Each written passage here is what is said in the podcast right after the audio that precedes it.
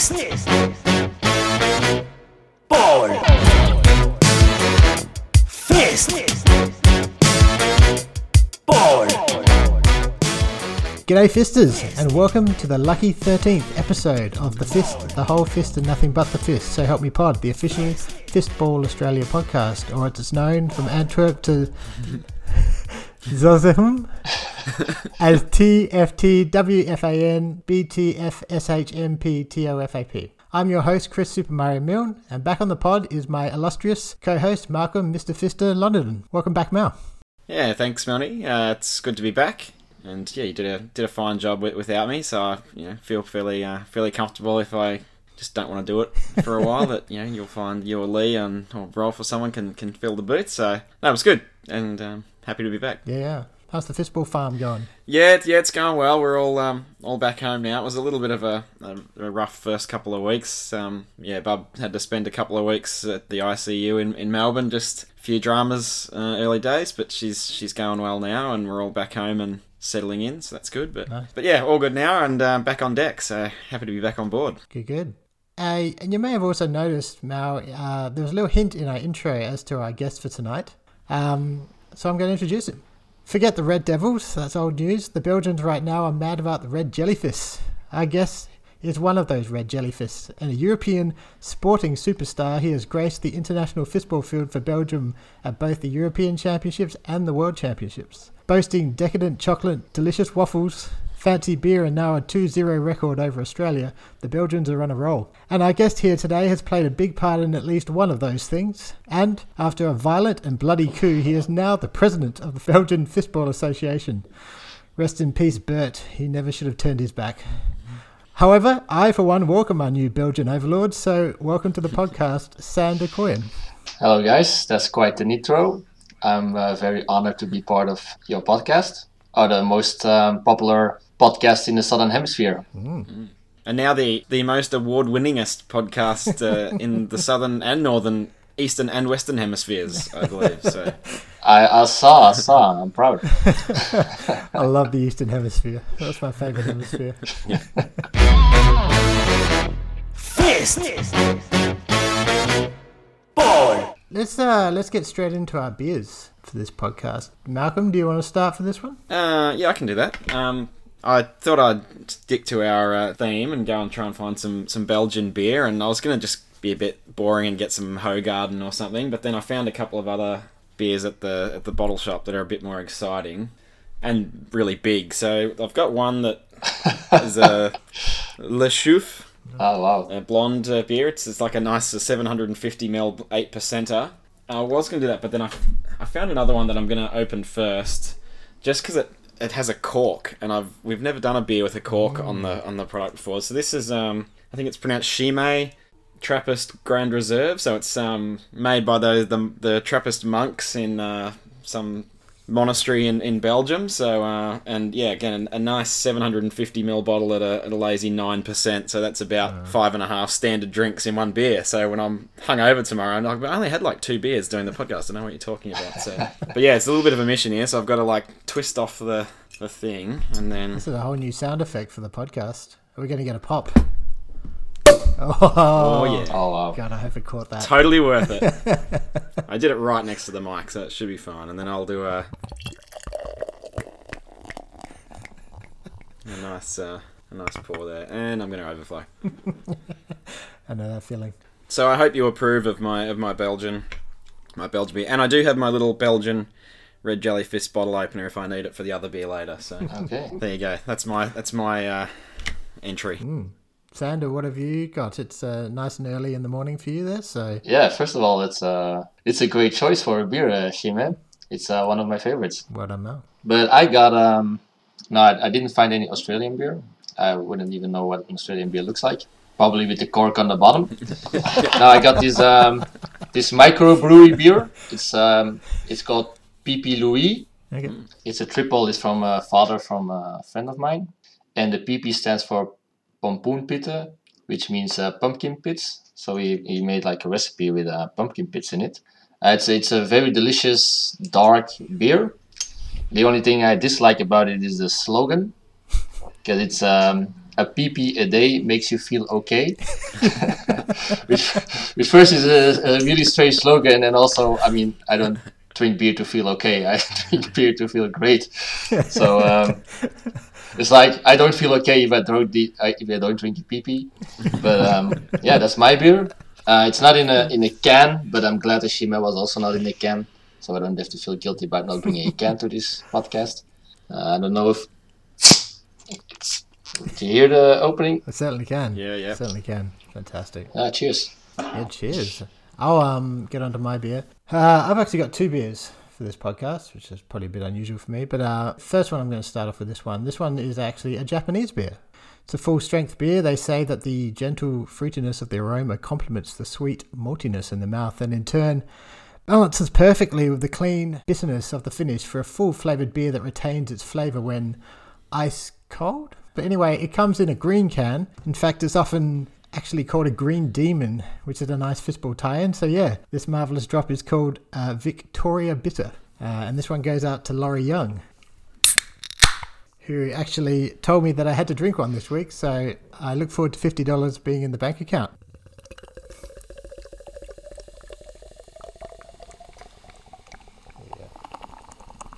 So usually the only sound sort of comes to mind with a VB is it being crushed against someone's skull after they've shotgunned the can.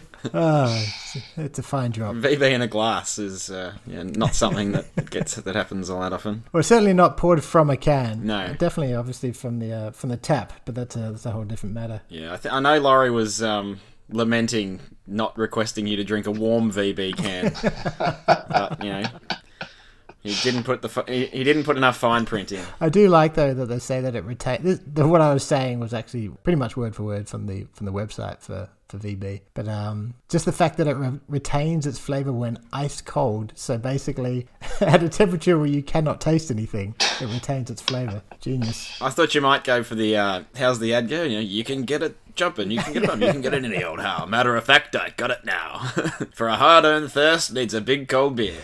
Uh, but my other beer, that which I will drink later on, is also a Belgian beer. It's Saison Dupont or Dupont. Ah, don't know it. You don't know it? Okay. no, I don't know it. Where is it from? Oof, I don't know where it's from, and I would butcher the name anyway. So, but yeah, it's a it's a nice little Belgian saison. So I'll drink that once I've uh, gotten through this VB because I do have to complete it. I believe that's part of the uh, the request. Fist. Ball. I guess we should talk a little bit about news, fistball news. We actually have some fistball news this time now. Yeah. bit of local news, I guess. I guess we should start with the Clemens Kronsteiner Alwyn Oberkirch Medal Night. You were there. What do you think of the event? Uh, it was Choice Asbro. Kiwis dominating fist- Australia in fistball again. Yep. Yeah, it was it was a good night, but yeah, with three of the four major awards being taken out by expat uh, Kiwis. But uh, no, it was really good and um, good fun. Good to actually finally have that awards night that's been cancelled twice, and then two seasons worth of awards put into one halfway through the following season. But um, Yeah, because I guess we should point out that it covered the 2018-2019 season and the 2019-2020 season. So yeah, we had four major medals to hand out, plus uh, most improved, rookie of the year for both seasons, plus the national team awards. So I mean, I'll read out the winners for the uh, Alwyn Oberkirch medals. Sam Liatuli. I believe I said that right. Won both medals back to back, which is a first time that's ever happened. First time we've even had a double winner, let alone back to back. Uh, so that's a huge effort by Samasoni. And then Rod Matthews won the KK medal for the 18-19 season. Former captain Rod Matthews, temporarily former, he says. Uh, and uh, Lionstorm, Hulking Giant, Ash Bishop won the uh, 1920 KK medal. the astronaut. The astronaut. Incredible effort, considering he only started playing, what, like four seasons ago, and he's kind of really worked his way up. Other winners on the night were Miguel Neal, Josh Bevis, Beavis, Bevis, Alistair Nugget Smith, Thomas Quaife, Kelsey Jameson, Matt Quickdraw McGraw, Samasoni actually won another award as well, and of course, um, Benny Giles. Shout out to Benny Giles. Shout out to Benny. and then the national team awards was John Yor and Brooke Mackay won the MVP awards for the men's and women's team respectively, and Bryce and Jess uh, were the best team players, which is uh, an awesome effort. And then this was all after a Festivus, which was uh, good fun. First Festivus for 2021. Yeah, and I think was that the fir- was that the first time you've played since Switzerland? yes, that was the the first time I uh, put on the boots. I actually pulled my boots out of the shelving unit um, in my house and my fistball boots, and they actually had Switzerland mud still encrusted on them on the bottom of them. So uh, a few comments there about declaring them at customs, but I cleaned them up and, and got out there, and I was I was terrible. But you know, it was good to it's good to get out there and try to remember how to play the sport. I haven't played for eighteen months. I really enjoyed it. It was a good turnout. Yeah, I think. it was, it was a good day. Fun all round, and yeah, good good turnout. I think we had seven teams again, which is good, and weather was weather was good. There had been rain forecast for the day, but it ended up with really heavy rain the day before. Um, so the courts are a bit spongy, and the bounce wasn't exactly fantastic. But considering how much rain they had, I was actually pretty surprised at how well the courts played, and yeah, the weather weather was nice on the day, so yeah, it was pretty good. Yeah. Sander, have, have uh, when was the last tournament that you guys had in Belgium? Ah, in Belgium. Last year we couldn't do the Belgian Championship because of uh, the COVID situation, and I guess we're not allowed. Uh, maybe that's a different story, but we usually did the Belgian Championship, but the IFA told us we couldn't call it the Belgian Championship anymore Okay. because um, we also had prizes for the most consumptions yes. and prizes for the most ridiculous outfits. so the IFA was like, okay, guys, can you stop putting this on Facebook and calling it the Belgian Championship? because it is not good for us. So we had an actual Belgian Championship. We got lucky because in September we did um, a special day for our members with a free barbecue or a free Barbie, like they say it in Australia. Very nice. And um, on that day, just with the members that were present, we just made some teams and we did a, an official Belgian championship because I think the IFA does want us to have a Belgian champion because you never know what kind of tournaments will come up. So yeah, I think September that would be the last tournament. okay. And how's how's it looking now? Yeah, what's what's the current COVID situation in in Belgium? I know, obviously Europe. Well, most of the northern hemisphere is um, sort of currently struggling a bit with COVID. But Yeah. um, how are things looking at the moment? For sports, it's uh, it's horrible. I think we like September we had like a, a small window where everything got a little bit easier, but it was we got lucky because then the week after they put in more restrictions. And now in January, because we were thinking, because also the indoor competition in Germany was cancelled, and we usually partic- participate in that competition as well. And now um, in January, they announced that amateur soccer or football is um, cancelled for the remainder of the season. And that's usually like if they even cancel football, then Yeah. you know It's a big deal. other sports are gonna get cancelled as well because you know s- football is all there is. so um, yeah, things are not looking great. Yep. And then apart from that, every, everyone is also getting tired. So it's hard because we, we try to keep our members fit. Yeah. We got some this fistball challenges thing that we do every week. Okay. Uh, we, where you do some exercises, but it's not the same as standing on a field and you know punching a ball really hard. Yes. Because that's that's why why you play football. yes. Yeah, it's been a long time, and we don't know when we don't know when uh, they'll be able to get back. This summer we have the European Championship in Italy. Yep. It's gonna be in June, so um, I think the final decision is gonna be in uh, March or April if that's gonna happen. Yep. And even if it happens, because I think it might happen, but maybe without an attendance. But even if it happens, well, I don't know how we practice. I mean, Yeah. So yeah, that's where the situation's at. Have they got uh, uh, like is the vaccine starting to be distributed and stuff in, in Belgium and, and other parts of Europe? I know like we're still waiting in Australia, but I think I've seen some other countries where they're starting to Yeah. get the vaccine out that they're hoping will then start to get the ball rolling and Yeah, in um, in old people's homes, they already started vaccinating, and then um, soon, I think it's uh, supposed to be the second week of February, they should start um, with this vaccination centra, where people will just roll in and get vaccines en masse. Right. But it should be finished. I think early projections are it, it gets finished in August or September. Right. Okay. So we don't know what's gonna happen in between. Like the, the amount of people dying is getting lower every day, Yep. but the amount of infection is getting higher. So we don't know what's gonna take priority, right? Right. Uh, so we'll see. Yeah. Sounds like a lot of a lot of countries are in the same boat. So the old wait and see. Yeah, just waiting, Yeah. right? That's just what it is. Yeah.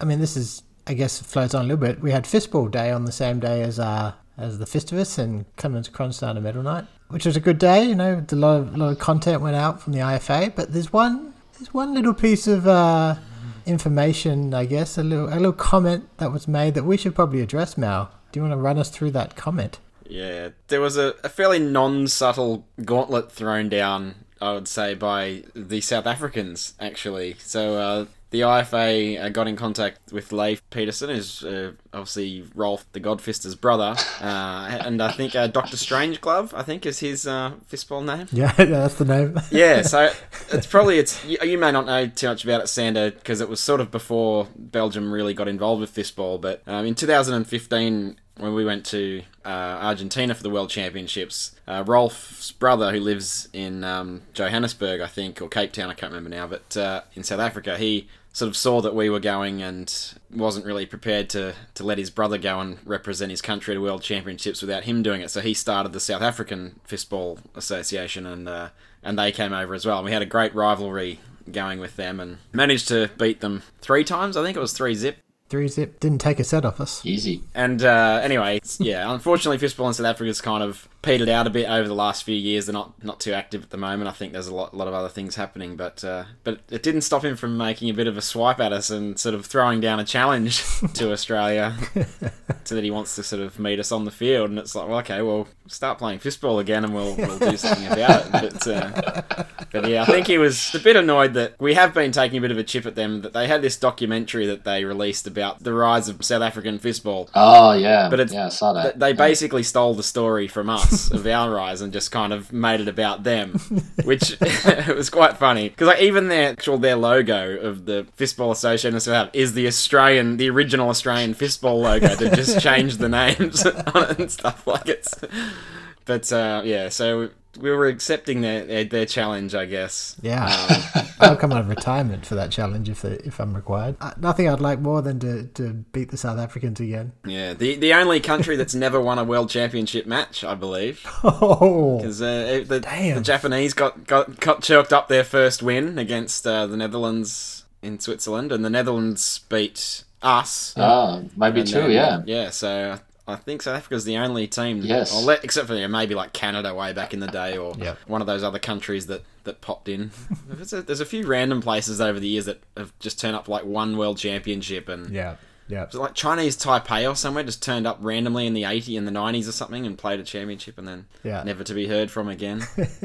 Did Uruguay play one? yeah, Uruguay played a couple, I think. Yeah, in the in the 80s or something, I, I think. But um, But no, I mean, yeah, if, if uh, Leif can get that young group of players back up and running, we'll certainly take them on. No problem whatsoever. Just gotta, just gotta get them up and running. yeah, no, it'd be it'd be really really great if we, if the South Africans could get going again. I know um they did have a team of younger guys, the Archbishops of Banterbury, I think that they were called. Um, Yep, that's the one. that, that were going quite well. And I was talking to Roger Willen a, a few months ago, and he was sort of going to trying to reach out to those guys and see if he could kind of try and help them to kind of get things going again because um, Yeah. they were certainly while they weren't around for a long time, they they definitely made a splash on the on the world scene. You know, came to a World Championships. They hosted that the World The World Cup. World Cup. Yeah, so it'd be nice to, to get them back again, and Mm. pi- as much as anything, just to have that second legitimate African nation playing. 'cause It's kind of Namibia down there all by themselves, really, and Yeah, agreed. And I guess the only other, the only other piece of news, I guess, it's just there's been some weird anomalies with our podcast. Now, I don't know what's going on, but in the last two weeks, we've had 63 listens to the Richard Williams podcast, podcast number four. That can't be all you, Sander. There's there's something going on, and as well as that, I would like to do a shout out to everyone. Can someone please just listen to the first Corey Dan podcast because it's been stuck on 99 listens for three months and it's just killing me. someone, anyone, please just go give it a listen. It's actually a very good episode, so go have a listen. What episode is that? Uh, episode five, part one. Ah, then maybe today you'll get your 100th listen. yeah, I've been tempted to do it myself, but I was like, no, I can't cheat. I've got to, I've got to let someone legitimately listen to it, and yeah, it, you're right. It's it's just tick it over hundred, and then that, that's that's that'll be fine. But but yeah, the Richard one is is very interesting. Like it, it is, it was always one of our more listened to podcasts, and it is. It's it's very funny. It's probably right up there. If, if it's not our funniest one, it's, it's very close to. Richard is hilarious, and some of his stories are, are fantastic. But then, yeah, all of a sudden it's- it's just gone crazy in this last week. So, hmm. so I'd yeah shout out to all those people listening to Richard's podcast, and also I'd, I'd give a little cheeky shout out to to Nick Trinemeyer. The challenge is is on. So they're coming for you. Yeah. So he's has been now, you know, comfortably leading the most most listened to podcast. So Nick, if you're listening, get your friends out to get yours moving again because Yeah. the Welsh are coming for you. The last last thing they expected was the Welsh coming from. Yeah. Fist. Ball. All right. Uh, let's let's move into the interview portion, Sander. Yeah. I suppose the obvious question here is, what's your history in the sport, and how did Belgian fistball start in the first place? Oh, that's an interesting story. I'm glad you asked. Wasn't expecting the question, but uh, Well, I bet. came prepared. Left field. So our original uh, fist sitter, Bert, he was on um, on a world trip to Asia and, and um, well, the Eastern Hemisphere, right? Great. and he also stopped by in, in Australia. And then in Australia, I met this um, this girl, Renee, Renee Seitre, who is a fistball player for Jona. Uh, I suppose everyone is familiar with Jona and uh, Roger Willen. So when, when Bert came back from his trip, oh, sorry, telephone. So when Bert Sound effects and everything. when when Bert came back from his trip, um, he was like, "Okay, guys, I got I, I got this sport that we have to play," and we're like, "Okay, Bert, sure, we'll we'll play it." Because he's the guy that always comes back with these kind of insane ideas, and then we do it Yeah. for like a month or two, and then we're like, "Okay, it's enough. Yeah. You're welcome, Bert, but now concentrate on the important things." anyway, so Fistball, uh, he came back with Fistball, and we were all on board, like always. When Bert comes with an idea, we try it, because we're good buddies. But this time it was, you know, we played it and it was fun. And then um, I think he came back in like April, and then in August he had the uh, Obersee Masters. So we were like, okay, let's just go to Jona Obersee Masters and check out what Fistball really is. Yep. And I, I, I- remember we went with just three guys. And then at the Obersee Masters, we met René, and then everything clicked. Like, why Bert? wanted us to play, f- wanted us to play football. So we were just with three guys, but it was it was so much fun. I didn't even have like shoes. I just played with my uh, blue All Stars. but it was so much fun because we were like, okay, we're only three people. Can you help us get a team? And then we played the tournament with some locals from Jona. And one of our players, who is like an honorary Belgian player now, is Rahel Hess. Okay. You might know her. Oh, yeah, Rahel. She might have been the best player at the female European Championship uh, last year. She was amazing. So yeah, she played for us then, and then we met Roger and then and the football community and uh, how warm it is and how great it is, and then uh, it just kind of sticked. The story between Bert and René is, is for another time. it's uh, almost Shakespearean, but um, but the sports, yeah, the sports sticked, and then we looked stuff up, and we also saw your your guys. Um, you guys made a video to promote um, Australian football and to I may, maybe fundraiser to go to one a championship. Yep. I don't remember, but we thought like, oh, that video is just amazing. so yeah, yeah, that's the story of Belgian football. Wow. Starts with a girl. Yeah, like everything. St- starts boy meets girl. You know, that's Yeah, boy meets girl, and then you meet Roger, and then yeah, you know, you play football. An age old tale, that one. yeah. Uh, yeah, I remember um, getting an email from. I just say Bert because it's easier to say than the way that you said it. But yeah, I remember getting an email from him early on. I don't know if Renee had s- had reached out to us and said that maybe Bert might try to get in contact with us. And yeah, we got the email just saying, "Hey, how do you guys run your fistball Yeah. in Australia? Any tips?" So I sent him this unnecessarily detailed response with you know score sheets and our membership structure and all our teams and how we go about playing. And uh, I think he just saw the email and just went, "Okay, let's just do it our way," because never heard back from him. And then I was obviously fo- following you guys on, on Facebook, and you guys you got pretty quickly into the um into the little tournaments. They looked a lot like um the South African tournaments, to be honest. Early on, like a lot of obviously people that had never played before randomly coming together and just kind of having a bit of a showy tournament. But you guys had like medals and everything. It was, pretty impressive. It's more than what we have for our tournament. That was um yeah, but those were the Belgian championships. Like it was only once a year. right. So um yeah, so it's just for everyone and then you explain the sport and it's an easy sport to pick up, right? Yeah. Like if you pitch two bad teams against each other, they will still have an awesome match because it's not that easy to hit mistakes. Yeah. Like when the other team doesn't smash, like maybe what we'll see, um, like what we saw in our World Cup match, like when no one hits the winners. Yeah. Yes. yeah, you have a long and amazing match and everybody loves it.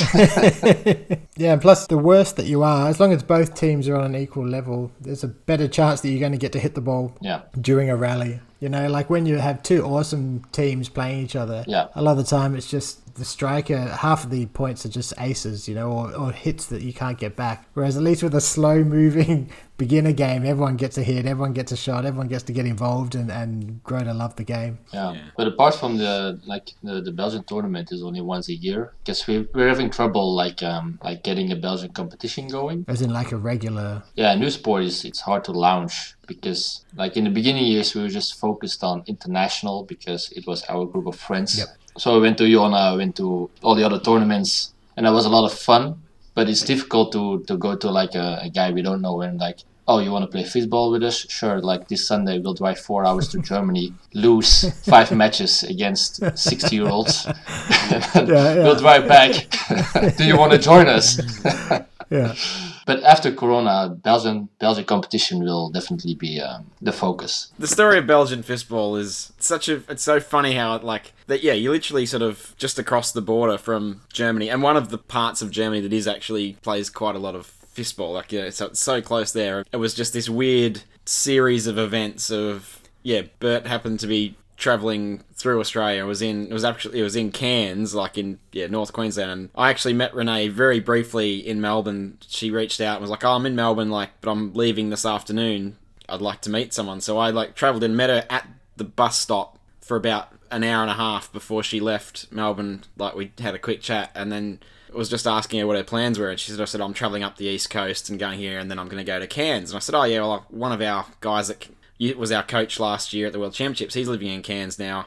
I'll put you in contact with him, you know, when you get up there, you know, touch base with him. And then sort of through that, I think she was, yeah, staying at Laurie's house and then met Bert, and yeah, this just this story of the sort of fistball family and how everyone kind of gets together, and somehow, yeah, now Belgium has fistball because of a yeah a guy met a Swiss Swiss backpacker in Australia, and now Belgian fistball exists. When you've been right beside Germany for hundreds of years and never and it's never made it across the border, and it's like, how does that happen? But oh yeah, it's like if you meet a German guy in Belgium and like, oh, you're from Germany, so yeah, we also play fistball, and then the guy's like, what's fistball? Yeah, I know. the German guy doesn't even know what fistball is. It's like, okay, Yeah. yeah, sure, that's yeah. I remember that. We were like that when we first started playing too. Like every German person you'd meet, you'd be like, "Oh, I play fistball," and then none of them know what it is. Yeah. And you're like, "But it's a German sport." Like you realize it's like, well, they've got about I don't know, however many thousand players in Germany, but it's like, but in a country of 80 million, a few thousand isn't many. You know, it's a very small portion of the population in Germany that plays it. Yeah, it's very regional, um, but I think it's getting better. But I remember like um, Bert, like when he does something, he does something um, like he goes 120 percent. Like when we started Fistball, he, he started emailing like every German club uh, right across the border. Yeah. And then one club, like uh, shout out to Jochen, Jochen Janssen. He was like, "Oh yeah, come over, guys." So he went over and did us like this little sign that says "Welcome, Team Belgium."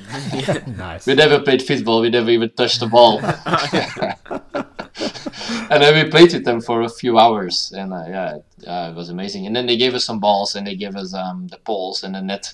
Yeah. And yeah, that's yeah, that's football. That's like what it is. Yeah. Yeah. That's how the people are. But yeah, you're, you're right. and It, it is it is really hard too to to start a new sport when everything's already established and you're competing against other sports and whatever. And but yeah, I guess hopefully for you guys, yeah, we and we had the same sort of thing. Like we started here, it was sort of our small group of people, and we were very much kind of focused on that playing for Australia kind of thing, and then Yeah. all of a sudden, like kind of once you tick that box, you're like, yeah, I've done that, and then it's like, well, hang on, this is actually an amazing sport. Yep. I don't want this to story to just be the story about of how 10 or 12 of us guys went and played for Australia once and then that there was no more fistball like you've got to you kind of once you get into it and you love the game you kind of feel obliged to you've got to kind of try and keep it going and, and build it and and make it last. And so yeah we're, we're pretty much the same as you guys. We're just a few years ahead pretty much. So It's exactly the same story, yeah.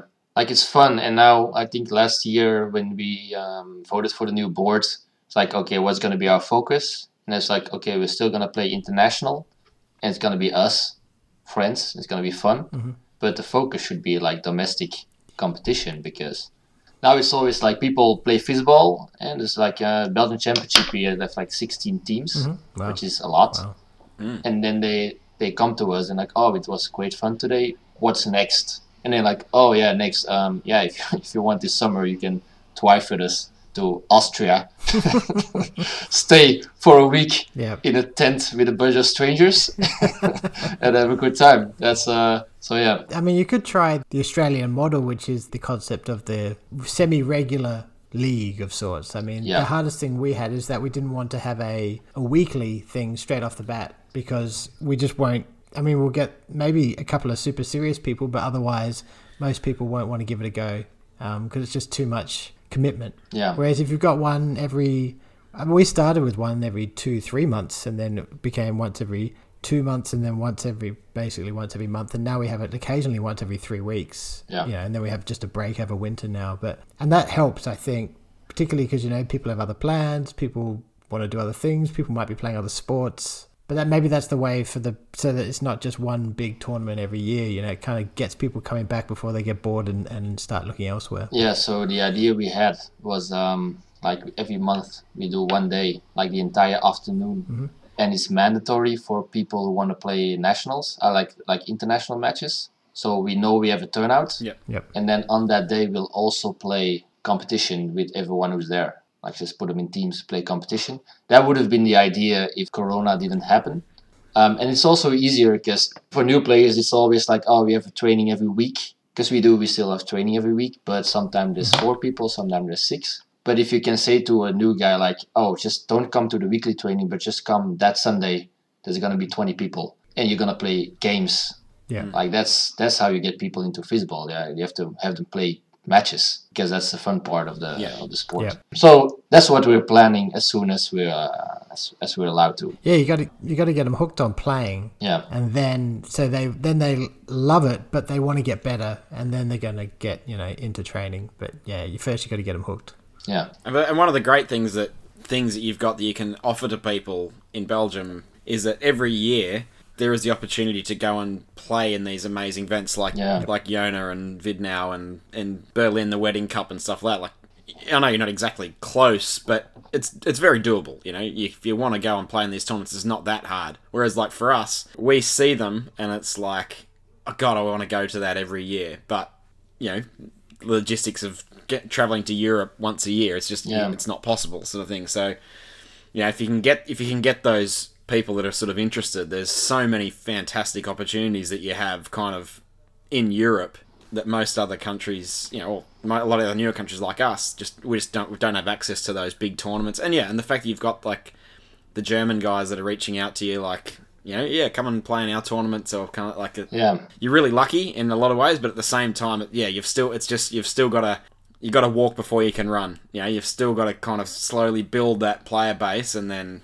and then try and work up from there. But Yeah, it's true. Like once someone is hooked, uh, you take him to Jona and then they're hooked for life. Yeah. yeah, Because Jona is like Fistball Valhalla. It's like the the most amazing venue I think Fistball has to offer. It's you you guys been to Jona right when you played World Championships or Malcolm has. didn't go? I've I, I went Oh, I went over last yeah yeah 2019. I went I went over before the World Champs and Laurie, uh, the, the guy in Cairns that met Renee, he, he went over in 2005, 2014 I think it was. And was yeah, it's lucky enough to go, but I think we're the only two at this stage who've Oh. been, and yeah, like it's it's it's so amazing.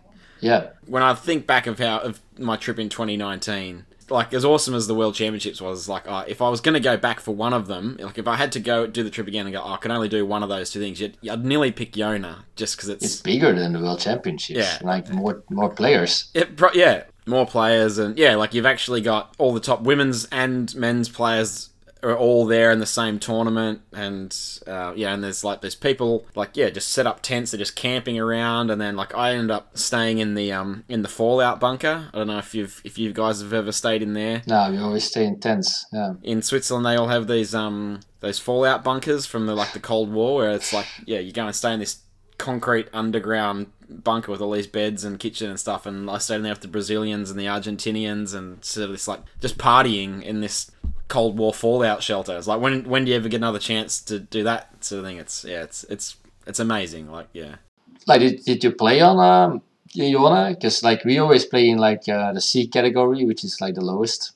As Team Belgium, like this year, I asked our coach to not sign us up anymore as Team Belgium, but like as our domestic team name, because we play as Team Belgium and we play against these ten-year-old kids in the C in the C League, and then they they beat us. Like, okay, but we're gonna go to the World Championships. It's very humbling. Did you play in Jona in 2019? Because I played against Team Belgium oh yeah. in 2019 before the World Championships. I can't remember if you were there or not. I know I Bert was definitely there. Oh no, I wasn't. I wasn't. Yeah, I wasn't. yeah, so I played with um, a club called uh, CFFN, which is like Friends of Swiss Fistball, which is basically a team of like probably 50 and 60 year old German Swiss guys, and I was probably 30 years younger than everyone on the team, and I was the worst player by a mile. It was embarrassing. Like, yeah, it was bad. And then yeah, and then you find out at the end like who who are these guys? And like some of them are like these just legends of fistball from the from the 80s and stuff and it's like oh okay you're right but yeah so i because i played against against belgium and that's where i first met bert was at, was in Jona but yeah you weren't there. In um, in our competition we play indoor in um, in Germany and there's this team called Bayer Leverkusen which is also a good soccer team but it's this fistball team. Yeah yeah yeah. And I think the average age is like 63 and then they have this guy like they dive they dive and they beat us always badly. Yeah. And then this other team has this one guy, like this old guy, he doesn't move. So we're like, oh, we got this. Just hit the ball next to that guy because he, he's not. He doesn't. He never moves because he's just too old. Too old to move. Yeah. And then we start doing that, and this guy just every time the ball comes, he just reaches out with his arm, hits the ball perfect, and the other guy smashes and we lose. It's like okay, like yeah, playing against Germans, it's just, it's a different thing. Like uh, they're born with the sport. Yeah. Like so, I, I remember the game that we played against Belgium in the Jona tournament, and we won quite comfortably. and I remember when we get got to Switzerland, and the guys like, "Oh, you know, what's the Jet, what's the Belgian team like?" I was like, "Nah, they're not very good, guys. We got these guys covered. Don't worry about it. We smashed them in Jona, and then and then we lost twice. And I was like, "How do we lose?" Like, it was like, "Ah, I was playing with a bunch of sixty year olds. Like, oh yeah, they're sixty year olds who are actually really good at fistball, and we're just a bunch of duds."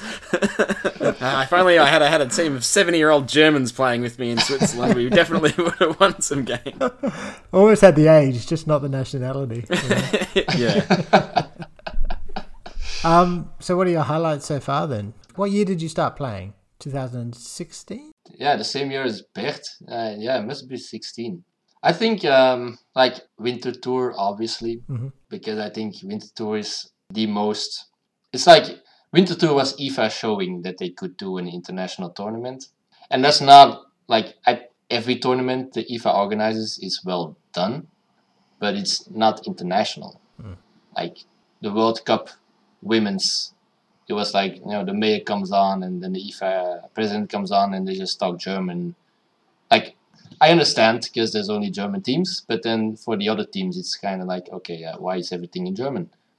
Like also all meetings are in German, but then Winter Tour. Um, that was that was mostly I think it was mostly in English and the meetings were in English and they were really trying to show uh, that fistball can grow into this international spectacle.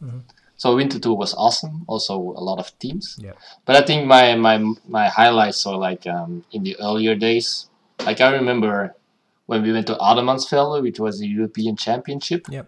Uh, we uh, it's in Germany. It's a it, I think it's the club of Alwin, um, or it's close to where Alwin is, right? So a beautiful venue, and um, we went there, and that was back in the days where we just I slept the entire tournament in my car, and then the other guys slept in tents. So after the match, we went. I don't know if if Hartmut is allowed to you know hear this. I don't know if he listens to this. I, I bet he listens to the podcast. but yeah, we went to the party tent after every day, and then went to the tent, slept, and I woke up, suited up, played fistball. Wow. but yeah, that was um those like the beginnings. It's just full of memories and anecdotes, and then Mhm. now you try to like now it's always now we're never gonna stay in the tent anymore because we have to be better. Uh, we have to show that we mean it. Yeah. But back in the days, those were the good days. Mm. And then we were like, we have this fan club uh, from Germany, um, from SV Erikshagen. And um, They're the guys at the World Champs. yeah, shout out to Marco Zoll and Petra Zoll and uh, the rest of the bunch. So the reason they became our fan club was because they were sleeping in tents next to ours. And then we were playing against Holland. And there was this crazy shot that went way back line. And I hit it. And it went all the way to the back end of the Holland side. Wow. It was this crazy point, and these guys saw it because they woke up for our match. I don't know why. and then after the match, they were like, "Oh wow, that was an amazing shot. You're gonna get a crate of beer from us." Wow. So after the match, we went back to the tents. There was this beer propped up against our tents. Wow. True to their word. yeah, yeah, yeah. Great guys. Uh, great fan club because they they follow us and they always have the flags and the songs um, about our players. Yeah. Uh, I mean, we'll talk about it when we get to the match review, but that was pretty impressive when we were playing to have that. The, the incredibly loud Belgian supporters were like, where did these guys come from? Where's the Australian version? We, we just had Elmar at the top of the stands holding up an Aussie flag, but it couldn't get anyone else going. We had Bryce's mum. Bryce's mum was down the front there, waving, waving a flag too. but True, true. yeah, the the Australian cheer squad was a bit thin, admittedly. Unfortunately, we'll get there. We need a fan club, apparently. Uh, like we didn't have a lot of people from Belgium over though. It was just the German team that uh, our fan club. Because like Holland, they had this entire squad. Like they brought their entire families and friends and nephews and nieces. Yeah. Yeah, we just like like the the SV Erikshagen.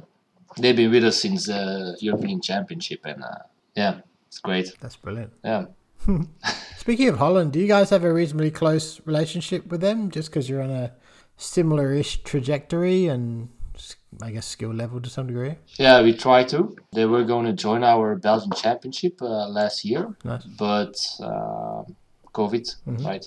Yeah. But we try to keep in touch because you know at the World Championship they were really bummed out after they got beat by Japan. Yep. Uh, like really bummed out Mm. because they were proud. Yep. But then at the end they were like, "Oh man, we gotta do better, and this is a fun sport, and we're gonna continue." Yep. So we've been keeping in touch, and I actually sent uh, like the striker, um, Maran. I sent him a message like last week to ask about a match, and then maybe like initiate contact again. Yep. Because Bert was very onto um, okay, because like we're in Belgium, Mhm. and we're next to Austria, Switzerland, Germany, Italy, like all these teams you can never beat Yes. ever. Yes. So we need to ally with Holland and Denmark Yeah, definitely. and try to organize organize tournaments and competitions between those three countries, like to get better. Yeah. Yeah. Um, because yeah, every time we go to Germany, even if it, it's against six-year-olds, we get crushed. yeah. But that's reality, yeah. You, So- you guys just started at the perfect time because the history of fistball in Europe, as you know, was just pure German association for the longest period. But you guys started just at the same time the Dutch started and Danes decided to get back into it. And Yeah, I feel like there's a couple of other teams, but just to have some more, or Poland, I guess, um, to have some kind of Poland, Serbia. yeah, some similar level teams that you can play against because yeah, I mean you can get people interested in the sport, but then you go and they yeah, like you say, they go and they just get destroyed by German teams, which you know the first time is a bit of fun and it's very impressive and entertaining, but if it's if that's the only future you had of what's getting pounded by these teams, eventually guys will get disinterested, Yeah. right? Yeah. Ge- Germans also not known for their tendency to take it easy on you and, and let you win a game every now and then. they're, they're, they're, they're pretty good at, at just like no, we're better than you, and we're going to show you how much better than you we are. Yeah. You know, but But after after they they show a lot of love. Yeah. But they're like, oh, we crushed you, so here's some love. yeah, yeah, yeah. No love on the field. There's plenty of love after the game, but not not so much. Yeah, that's what they do. Yeah. No, but you're right though. It's Yeah. That's probably one of the best things you've got in your favour there in in Belgium is yeah the the Danes you know in the in your same sort of north northern European region and and the Dutch just across the across the border sort of thing is that you can try and get some sort of semi regular international you know it doesn't necessarily need to be a, an IFA sanctioned event. Just get something happening. Like I know we were exactly the same here in Australia. Like we when we started we're like well there's there's no one else in our region. Like the closest places we had was you know Pakistan and India, which you know they're not even that close. Yeah. You're talking a ten or ten hour flight to get to the closest team that's playing. So when the Kiwis started playing for us, the New Zealanders, it's like. Okay, now we actually have a chance to play some sort of semi-regular international fistball. Yeah. You know, and even though we've still got a, it's still for us, it's still a four-hour flight to get to New Zealand, and it, it's not exactly cheap and easy, but it can be done. You know, you can do it once a year if you need to or whatever. So, yeah, I think for you guys, yeah, the, the beauty of living in a tiny continent with lots of countries in it, like Europe, that's about what is it, half the size of Australia or something like that. I don't know. No, but it is. Like you, you do have you do have chances to play against other international countries, hmm. and it's not that difficult to do it. Like, yeah, there's there's some logistics, but you can drive there, kind of thing, if you if you want to. Yeah. It's and, and yeah, and countries that are in the similar boat to you that are trying to grow it, and I think that's the best way for you guys to grow. And the um, the Netherlands is to you know you've you got to push each other up like we're trying to do with with New Zealand. It's it's definitely the best way because yeah, you, you don't take that much out of games against Germany where they just destroy you. Yeah, so it's it's almost disheartening if anything. But if you play against someone that's sort of at your level, you can take a lot more from it. Yeah.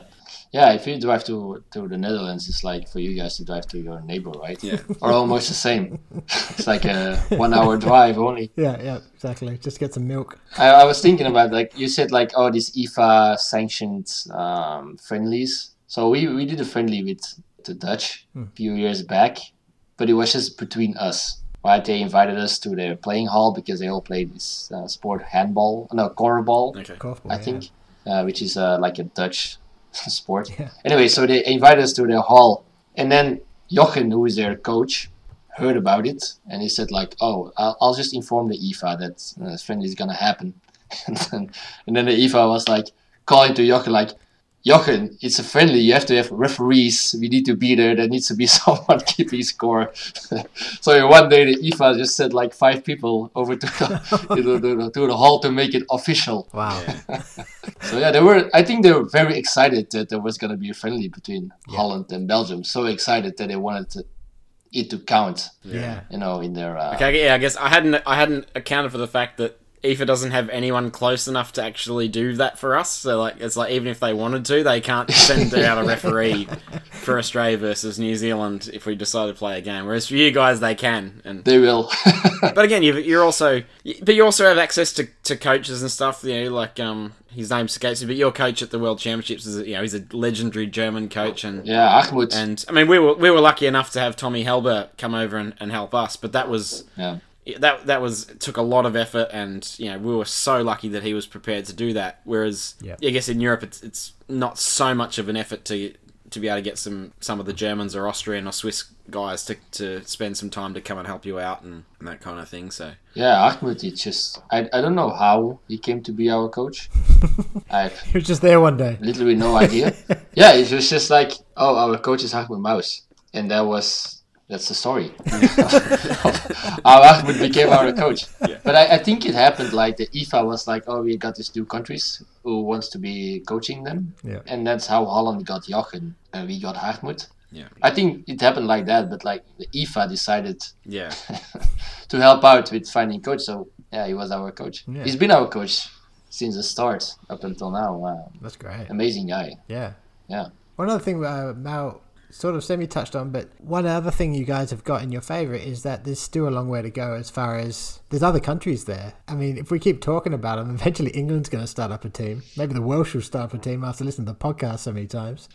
the Portuguese are going to have a team at the Women's World Champs. Yeah. The Spanish have had a team at the European Champs. So maybe you never know. You could end up having almost eight, ten teams at a similar ish level in the next five years, which you guys can play against, which is pretty awesome. Yeah, that's uh, yeah, that's definitely uh, something um, we got in favor of us compared to um, you guys, where everything is quite a distance. Because you were like, I listened to your podcast. You're like, like, oh, this trip to Pakistan, it was so amazing. Hmm. I was like, wow, those guys went to Pakistan. it's insane to play Yeah. to play some fistball. A fun fact about that trip as well, I don't think we've actually said on the podcast, but when we went as the Australian national team, we were the first Australian national team, apparently, to go to Pakistan since 1996. I think that's right, Malcolm. Yeah, yeah. Uh, that- Oh, like every any sport. Any, any sport. sport. an Australian national team, we were the first ones to go. So Oh, wow. that was what the uh, the reporters were peppering us with when we got into the airport. It's like, how's it feel to be the first Australian team here since uh, oh, what Taylor? No, who was the uh, captain? Of this? Yeah, it was, it was Mark. It was Mark Taylor was the captain of the Australian cricket team, and I don't know if you know what cricket is in Belgium. It's not one of Belgium's key sports, but but anyway, the Australian cricket team toured Pakistan in 1996, and then there was was that when there was that um, terrorist attack on the on the bus. I think so. Ah, The Australian cricket team was in Pakistan, and their tour bus got attacked by a Ah. gang of rebels or something. And, and basically, the Australian Sports Foundation, or whatever they're called, basically said no Australian teams are allowed to travel to Pakistan from that date, and they just basically put a black ban on any Australian teams traveling to Pakistan. But because we don't have enough members and players, they won't. Yeah. They won't. Rec- we're still not recognised as an official Australian sports team okay, gotcha. by the Australian Sports Commission, even though we play in World Championships, that we don't have enough members to, to be recognised. We're not allowed to wear the official Australian coat of arms. We've got our own one with a fistball instead of a, you know, all, there's all these silly rules, but but basically because they won't recognise us, we sort of can do what we want, and so. Yeah, so we travelled to Pakistan even though Australian sporting teams aren't allowed to go there because they won't recognise us as an official team. So, That's yeah, yeah, that's insane. yeah, thereby making history. I did hear there's one story from that trip. I don't think we've mentioned on the podcast yet that I, I'm pretty sure Ralph told me about. Is you did mention one time that the I think it's the president or one of the high up guys in the Pakistani Fistball Association is also part of the police force, and so was basically organising police escorts for you wherever he went. Mm-hmm. Didn't you also get after like dinner one night? You went over to some like mosque or like some famous building that basically no non-Muslim people have been in in hundreds of years. The only white non-Muslim people that have been allowed in that building in a long, long time, from what from what I heard. Gosh, I don't know. Maybe uh, maybe that's the uh, statistic. I'm not totally sure, but yeah, we got a got a little tour of it. I think it's the third biggest mosque in Pakistan. It was huge and just beautiful, ornate, um, and a giant open. What do you call it? Just a giant open area for people to come in and pray and everything, and just very yeah. It's like, and it was surreal. It was at night time, and we're just walking through it, just like a couple of lights that are like lighting up the you know these beautiful buildings and everything. It was yeah. I mean that's what you get when you when you you're the first team to go to Pakistan since 1996. International sports stars. Yeah, exactly. yeah. Yeah, was that like a like a moment that you you were thinking, um, this is like, oh, we're Australian superstars?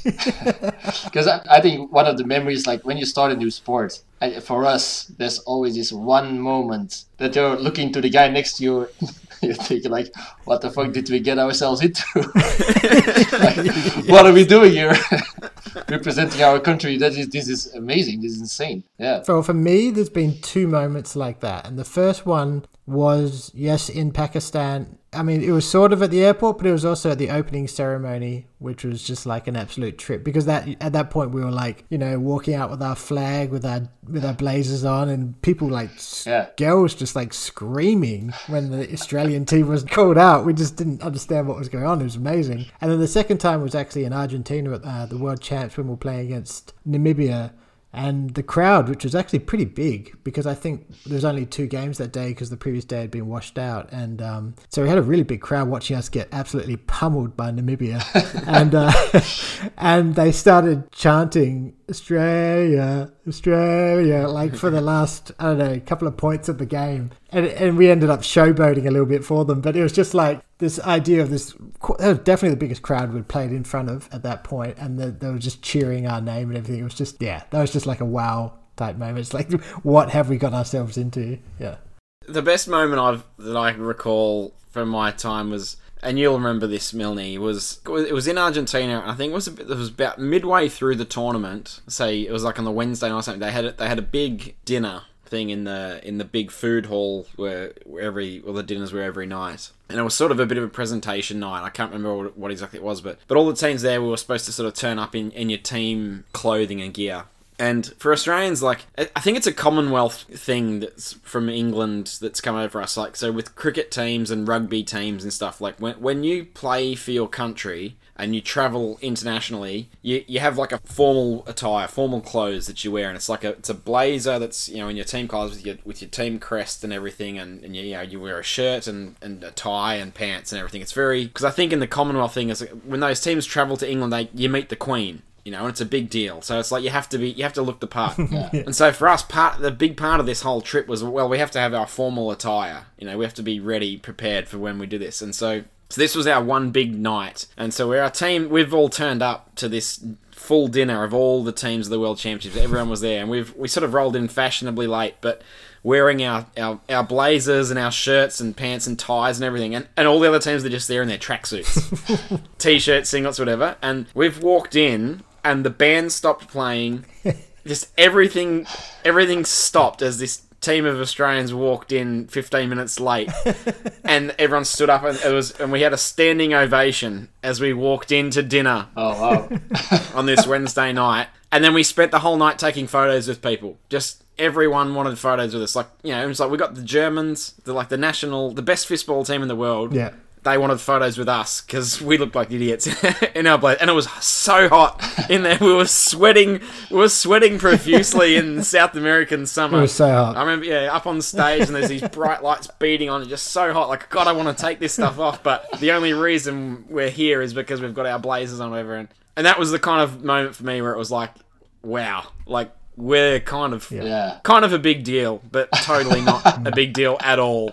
And um, yeah, that was really cool. Oh, that's awesome. Yeah. I just remember that because I remember like hobbling through that because uh, I'd been given one hell of a corky, I believe earlier that day by Mr. Laurie Young, and I was in agonizing pain. So that's my memory from that. But I do remember the standing ovation. Uh, that was ridiculous. I assumed it was for someone else, but it was for us. So Yeah, and those, those moments are also the moments for me at least. I think uh, the first time was like when you hear the national anthem and there's like this camera shoved in your face, and there's people watching, people who know fistball and love fistball, and they're watching Belgium play against Holland. yeah, Traditional rivals. They must be thinking like, oh, we would crush these guys.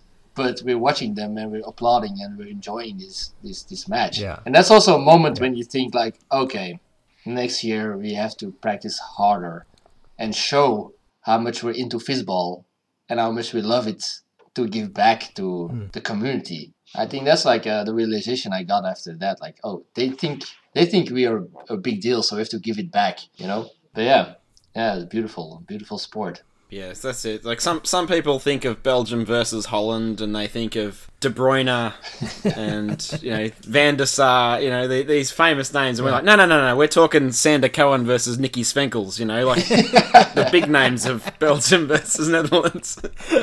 Shout out to Nicky. Shout out to Nicky, great guy, great guy. Fist.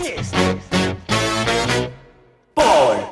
Right, we should uh, we should move on to listener questions. Um, we, you know, we everyone's keen to, to ask you a question. Uh, annoyingly, I have a question here, Sander, but it feels like you've already answered it. But I'm going to ask it anyway. It's a it's a two part question. It's from a um a bought bought stealing uh, bought stealing.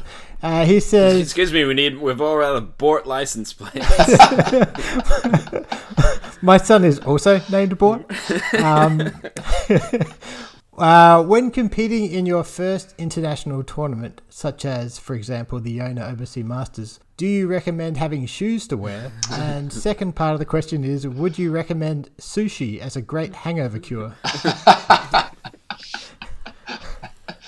yeah. So the thing was like Renee, she was, she was very excited that we, we came to Jona, and then uh, yeah, we met Roger and he was like, oh, cool, these guys are here. And I, I can imagine because back in the day, Renee was still practicing a lot and, and, and trying for the Swiss Swiss female uh, fistball team. Mhm. so I can imagine she was, oh, we got these Belgian guys over there, gonna be great. and then we show up without shoes. and I, I, I still remember her face when she saw my shoes. So like, are you gonna wear those? I was like, yeah.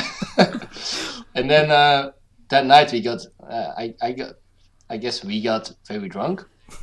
and then the next day we also had to play, and we went to the Lidl. It's like, oh, let's just get some sushi. it's gonna be feel, it's gonna feel great for our stomachs, Yeah.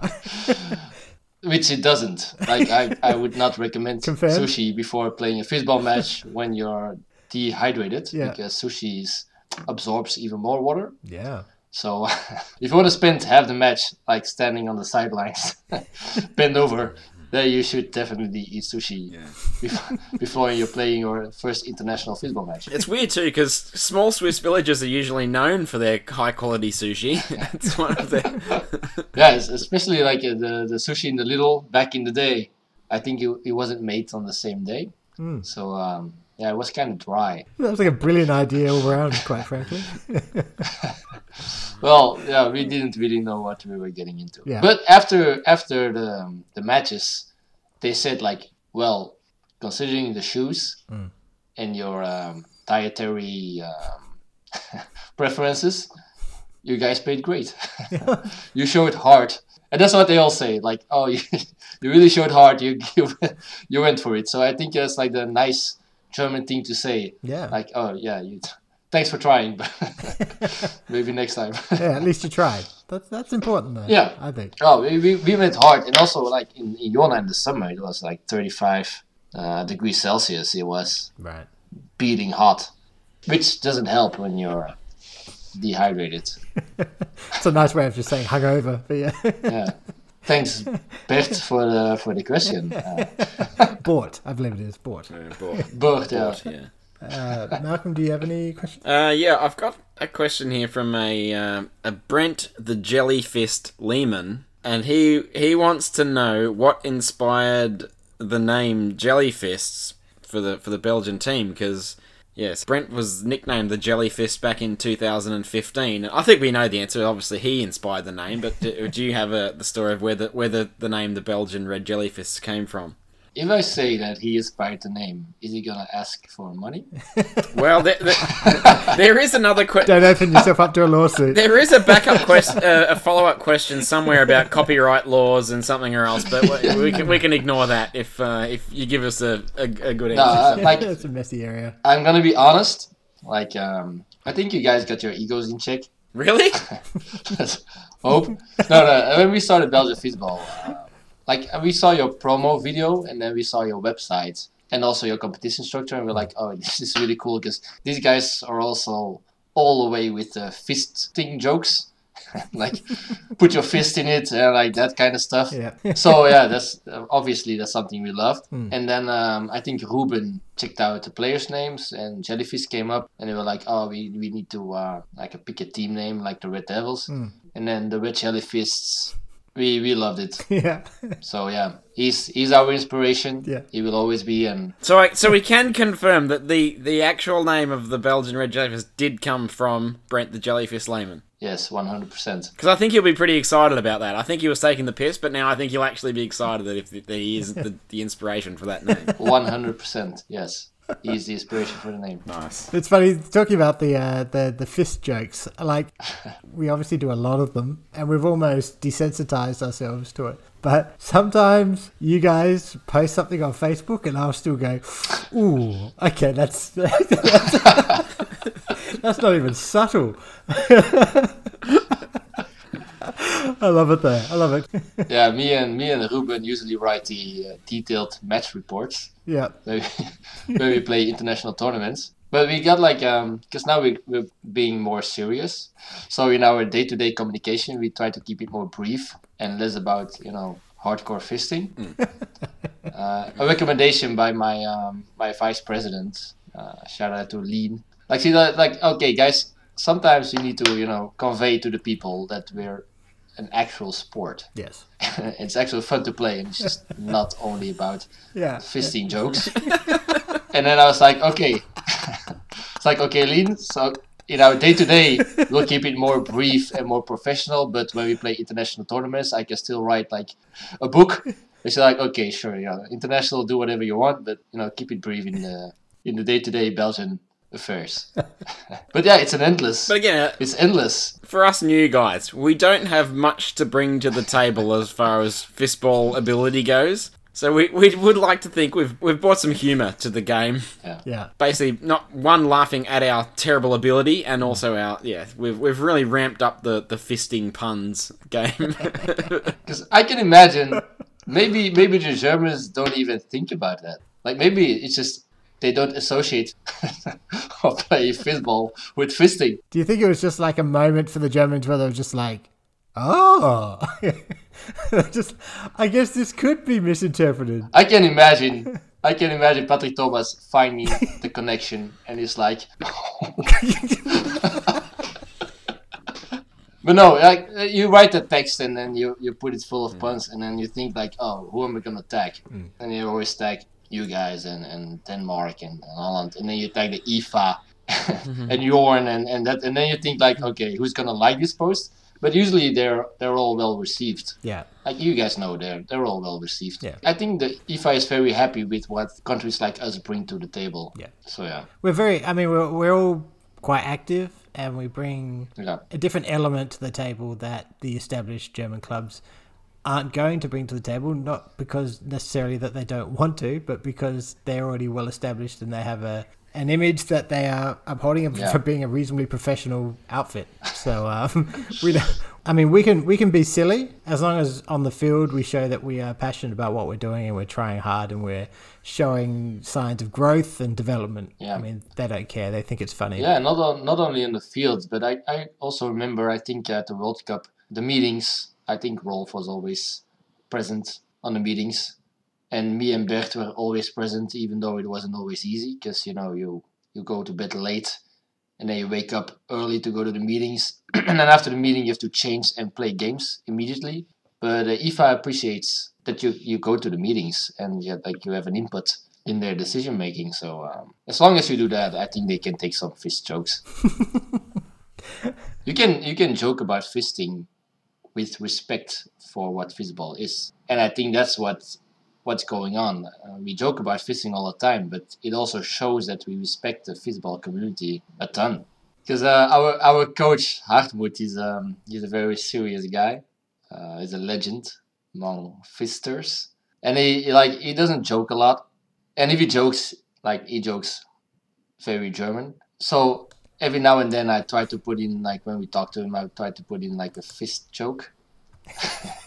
sometimes, sometimes it, it gives him a, a, small smile, and then I think, okay, if I can make that man smile, I think the the world is a more beautiful place. yeah.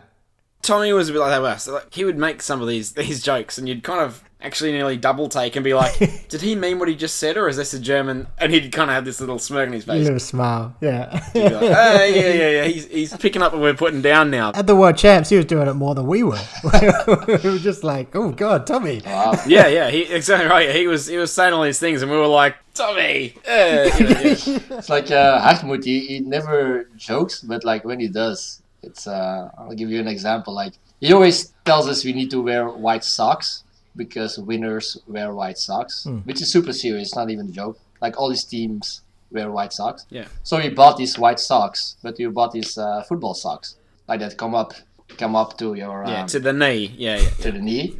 Yeah. we come out on the field, on the field and he's like, "What is that?" They're like, "Hey, it's white socks because winners wear white socks." And he's like, "I said socks, not stockings."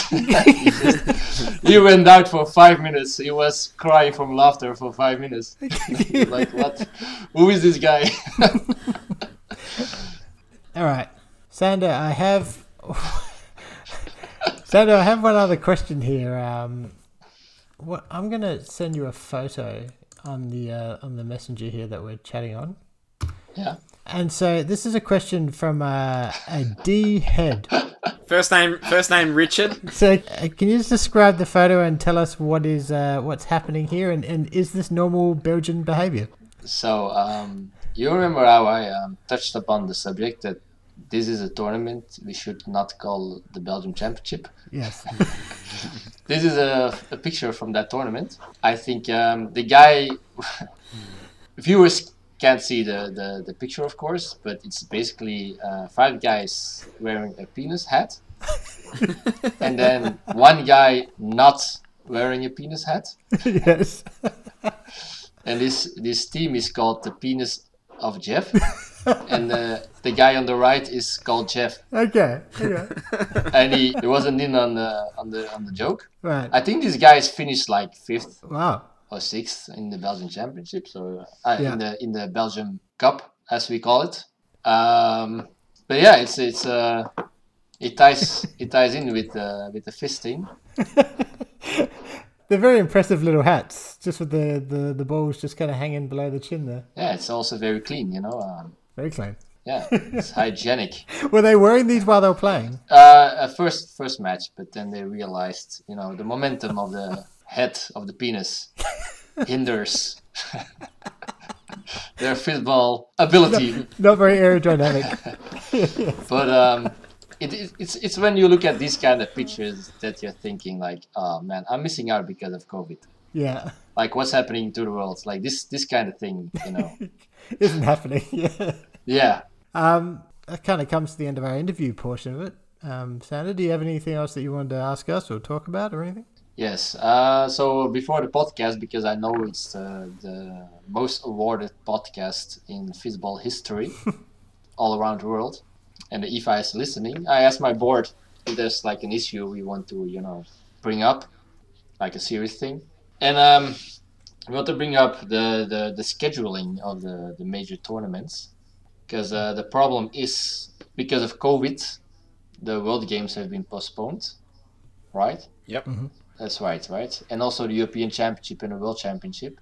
So back in the day when we were in Linz, me and Bert had a, a meeting with um, the IFA about future of uh, women in fistball, and we were very happy with the meeting because um, coaches from Switzerland and also other coaches agreed that there, there need to be more events even in off years, so new teams have something to look forward to, like teams with only one team um, and not a big domestic competition. They need something to look forward to, and they also need competitiveness, so they don't only play against Switzerland and Austria. And then in Czech Republic, it was a European Championship, and we talked to Karel about the World Games. So when the World Games happen, there's no European Championship and also no World Championship, which is a huge off year for everyone not competing in the World Games. And then um, we talked to Kyle, who heard our problem, and he was like, "Okay." And so after talking, he was there's this thing called the CSIT. It's uh, it's like the mini World Games.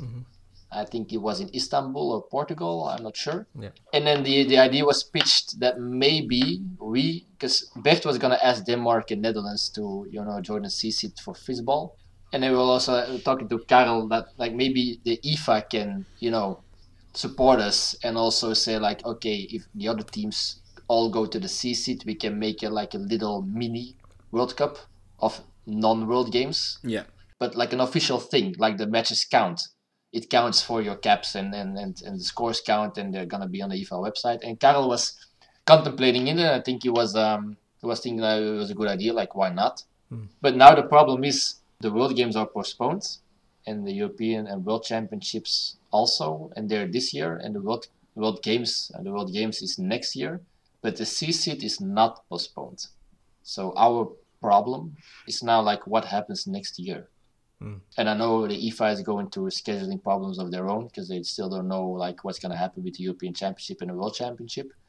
Yep. But for us now, like we play these tournaments this summer, hopefully, and then next summer, then there's nothing, Yeah. Yeah. Like absolutely nothing, and that's well something we would like to work with IFA about. But maybe they got an idea, and maybe at the European Championship, at the meetings, something will come up. But yeah, it's something we worry about because we think um, smaller countries need to see each other and need to face each other and playing like one or two or three years without. Because let's say the World Cup was still in Chile instead of Jona, our women would not go to the World Cup. because it's it's too expensive, too hard to travel. Yeah. And then you don't have a World Cup. You don't have world. uh, You don't have uh, nothing because it's World Games. Yeah. And then the next year, I think there was also not really something going on. So you go like a span of two years without without a tournament, Yeah. which would make it difficult. I definitely agree with, with all the things you say, uh, uh, and I think I think scheduling of international tournaments is is a really complex and difficult subject, and I think as far as the women's teams go, even more so. And I think the biggest thing is fistball's an amateur sport. Yeah. anything we want to do international tournament wise for any of us new countries whatever we don't have, we're basically all self-funded so anytime you want to go and play in a big tournament yeah it, it costs money and it, and it's hard to do but at the same time if you're not playing regularly how can you improve Yeah. so yeah you're right it's, it's really hard to juggle the balance of how do we get better and compete regularly but also have it to be affordable because I mean you guys in, in Belgium yeah Euro, the Euros if- every four years there's, there's one big tournament there. Guess every two years. yeah for us in, in Australia like we have to travel all the time. And so for us like we, we get we were kind of on the nearly on the opposite side of the argument of every two years for us is undoable. We can't afford to send our women's team to Europe or South America every second year. So we were kind of almost on the opposite side of like maybe if you make it every four years for a women's world championships and then the world games for the bigger countries that have got more money it's good. Whereas for you guys it's a bit of a different scenario in that travel in europe is very doable. You want more opportunities to compete in these big tournaments but possibly you, you're not getting the access to them. So it's yeah it's a it's a very it's a really interesting dynamic. But then it's like if you guys have an off year, let's say you have an off year, but you have like an active women's squad, you'd reach out to like New Zealand to play a tournament, right? that's our that's sort of our only option really yeah is is, is new zealand I don't know who organizes like the East Pacific Championships. Is it like an IFA thing or it's like a different organization or? No, we we organised the last ones. Ah, gotcha. Yeah. I was just thinking, like, while we're talking about this, in my head, I don't know if it's a feasible option, but you know, we have with New Zealand obviously this Trans Tasman tournament, which is meant to be yearly. Obviously, it hasn't been of late. But could you potentially have a tournament for what you, I guess, you could call next tier European teams, which happens yearly, men's and women's at the same time, and it's a thing that maybe the IFA kind of gives the thumbs up to, and it's a tournament that every year has a winner, and you know you get your caps for it, and you get to play quite regularly, but it's only next tier teams. I don't know how you police that, but Yeah, but the, the issue with that is, uh, I think maybe maybe it, it came up in uh, in that meeting is, do you want to organize tournaments Hmm. for smaller teams without the big teams? Like in in the World Game years, of course, because the big teams they're busy. Mhm. But in Winterthur, one of the nice things there was was we had a chance to play against Germany. yeah, yeah. Like even even how small it might have been, there was always this possibility. I think like a team like um, USA or or um, like what not one of the big four teams, they got pretty far into the tournament out of the the B teams. Yeah, So that's always like that's that's a nice thing to have. Like the in, inside the competition, you have the division. Yeah. I don't think it would be a good idea to to organize two separate world championships. Oh no, I'm not saying it's like a world championship. I'm just saying it's like a separate. So I was thinking it'd be like a yearly tournament that you guys Yeah, have this group that you're constantly playing each other and constantly trying to improve each other. But you still have your European championships, which is a big deal, Yeah. and you still have your world championships, which is a big deal. And those yearly tournaments would keep you guys playing, so that when you get to the big ones, you guys are a bit more experienced and ready to go. Yeah. That's something. Indeed, that's something we're looking for, like um, an IFA-backed concept, because we we can invite Denmark and we play a friendly, but it's like it's not IFA-backed and it's not you know big. Yeah. We can do it. Yeah. We just Well, because if you guys are hosting it at your respective locations, A, you're not going to want one of the massive teams there because they're going to expect a really high quality event, which you probably financially can't organize. But if you have one with smaller teams that have a lower expectations, I guess, you know, and you can kind of, Yeah. you, they know what they're getting into, they can camp if they want to, but as long as you're like Yeah. able to play each other over a weekend, have a winner, you know, it could just be end up being four or five teams or something, but it could be something to look forward to. If IFA was like, oh, the CC guys compete in that, that would be such a great incentive for smaller countries, and that would be like something. Oh yeah, we support competition between the smaller countries to come up. Mm-hmm. Because of course we have a lot of fistball neighbors, but you, you can't really count Italy or Germany or Austria or Switzerland as teams we can just go out and play against. Yeah. It's it's just not doable. Without wanting to totally throw rocks at the hornet's nest, there's also the potential where, well, the current plan, from all I understand, is that the World Championships in Mannheim in 2023 is for 16 teams, Yeah. which is two less than we had in 2019 at a time when seemingly more countries are coming up. Possibly they could increase the number or whatever, but there's a possibility that there'll be qualifications where it's, even though we don't get automatic access to these big tournaments all the time, every four years you get the big one. Mm-hmm. You get the World Championships. Well, if all of a sudden it's only 16 teams that qualify, well, then you don't even get guaranteed access to that Yeah. one big tournament every four years. And for us newer nations, probably the biggest carrot that you have of, as far as development goes is the opportunity to play in that big tournament. Yeah, there we go. Yeah. If all of a sudden you don't have that, I'm not totally across the rules, but the way I read the rules is that it'll be more difficult for the newer European teams, for, for yourselves and the Netherlands and Yeah. uh, the, the Czechs, whatever, if they do go ahead with that next World Championship with only 16 teams, there's a reasonable possibility that you'll have teams that want to go that can't. And just to get it out there, I think the current IFA board is is they're all with expanding the FISBall. I think this might might be the most international focused IFA board there has ever been, and I think they're doing a great job. And uh, the World Championship in Winterthur is also amazing.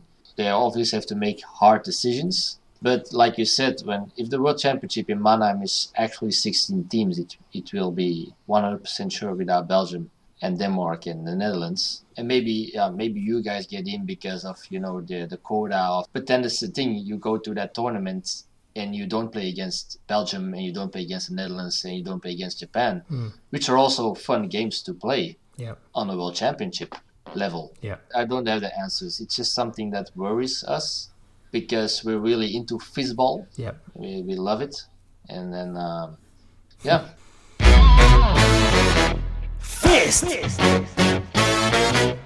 Ball. All right, let's move on to the match review. Uh, and for this match review, we are doing the positional matchup between Belgium and Australia, very close to home for all three of us, uh, from the 2019 Men's World Fistball Championships. For those that didn't watch the uh, one hour, 50 minute epic match, uh, it was won by Belgium 3 2. The score was 15 13, 13 11, 6 11, 8 11, 12 10. It was about 20 minutes per set, and we screwed up the schedule for the rest of the day for all the other teams. As the commentator so clearly said at the end, it went on and on and on, but eventually it got done. Which I thought was a perfect encapsulation of that game. Yeah. What What were your first thoughts of watching the game again, Sander? Well, Because you, I should, I should point out as well that none of us played in that game. No, yeah, I was. Um, well, I, I'm not gonna lie. I love seeing myself on the big screen. so first, I was bummed out about the faraway camera Yeah, because you know superstars like us no deserve- close-ups, right?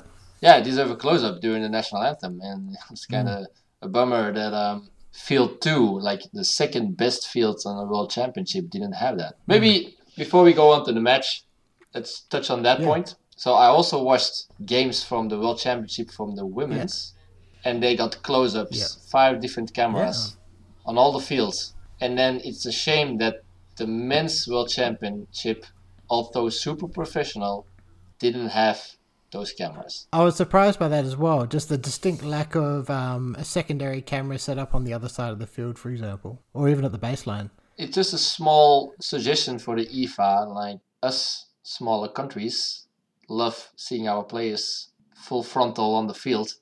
Please put more cameras like on your second best field and your third best field. Yeah. But apart from that, like um yeah, the match. it was different than I remember. I, I remember like, oh, we came back. No, you guys came back in striking fashion. Got a bit lucky in the third and fourth set, and then in the fifth set we absolutely drilled you guys. But that's That's that's not quite how it Wow. happened. Not how it happened. Not exactly. that's absolutely not how it happened. So um, the first thing that was very obvious to me was the giant child they put in front of you, Malcolm. Oh, that that kid that was eight foot tall. Where did they find that kid? the kid was huge, and then the guy next to you, Dobson, is like a, a foot taller. He's like the smallest kid ever. Why did I put a? Why was that kid so tall? I jumped because I couldn't see over the kid in front of me.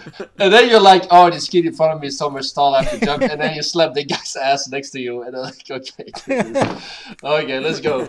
Well, the two guys beside me, the two guys beside me, I had, I think I had JD was definitely one side of me. who's JD's about six foot four, Yeah. and his kid was barely at waist height for him. He had this little short ass kid. And then I had this tall kid who was basically the same size as me. May might have been an inch shorter than me at best. So uh, about the about the match, um, we were really looking forward to playing you guys against because um, we didn't expect playing you guys again because we the match before we beat you three 0 and then for the placement match it was like ninety percent sure we had to play against Holland, hmm. but then you guys somehow beat Serbia, which we were rooting for. That game was amazing. So we were very happy to play you guys against. Hmm. it just became this, you know. How many winners did they hit during the game? Like five tops. there was not many. I think I sent a message to uh, Malcolm um, last night when I was watching it. The first set was so hard to watch because anytime a team got the upper hand, immediately shot themselves in the foot. Mm. yeah. Someone would they'd hit a almost a winner or something, and they'd, ha- they'd take the lead, and immediately they'd just have an incredible fault that was completely unforced in every way. Mm. It was pretty hard to watch. Yeah. I, ha- I had a book for, for winners and a book for unforced errors, and I went through four books of unforced errors, and I never never marked down the book of winners. It was basically like I still feel like we were probably nearly the better team, but we lost too many points. Yeah. And the amount of points that you guys kept alive. And then we lost, and that was that was the game. It was, it was an epic challenge. It was, it was so good. It was close fought though, but I think our like our strikers were really tired, and your strikers as well. Because like the match before when we beat you three 0 it was a lot easier to hit winners. Also, uh, you, you guys were better in the last match, but just you know, our strikers were also better in the match before. This was a like like defensively, it was, it was a fine game. I mean, not every ball was hit hard, so it might not all have been really hard on the defense mm-hmm. but to hit every ball back, like even if they're not that hard, and some of the dives, like uh, from Paolo and, and John Yaw and, and mm. Bert, Yeah, bet. that was that was all really good. And then the strikers always got in beautiful positions, Yep. and they just hit like these flutters over over the net, and then yeah, nothing happened. So that's kind of Yeah. how the match was, but it was still beautiful. You know, it was a Yeah. an epic conclusion. Yeah. Yeah. still entertaining. Like you were saying, I'd find that if the first hit wasn't a great hit, particularly for Belgium, um, throughout the entire match, really, if the first hit wasn't a great hit, I was still confident that you guys were going to get it back. The amount of times that you guys Yeah. had your third hit from in the back half of the court Yeah. in an awkward Yeah. position and still got the ball back. Yeah, and the the big thing I think was the first set. I think we were better, although we didn't hit the big winners. But I think we were the better team. But then in the second set, hmm. like the commentator also said, like you guys changed how you were standing on the field, and it was so obvious, but we didn't see it. Like your front players got more to the middle, and your back hmm. players as well, and Price got all the way to the back because all our hits were the same. So we allowed that way just hmm. pure positional to get you back in the in the game. Yeah. I think the second set was our worst one, even though we won. And I think that was like the changing point in the game. If you guys won that second set, Yeah. uh, it was over. I'm pretty sure of it. The, the commentator he was like, like, four. Uh, yeah, the commentator was like, he could not believe how many set points we came Yeah. up. He just kept talking about it. He's gonna- Australia have given up so many set points. They cannot get this done. I wrote down like the first good ball of our striker, Rick. Rick, The yeah. first, you know, challenging ball was at the end of the second set.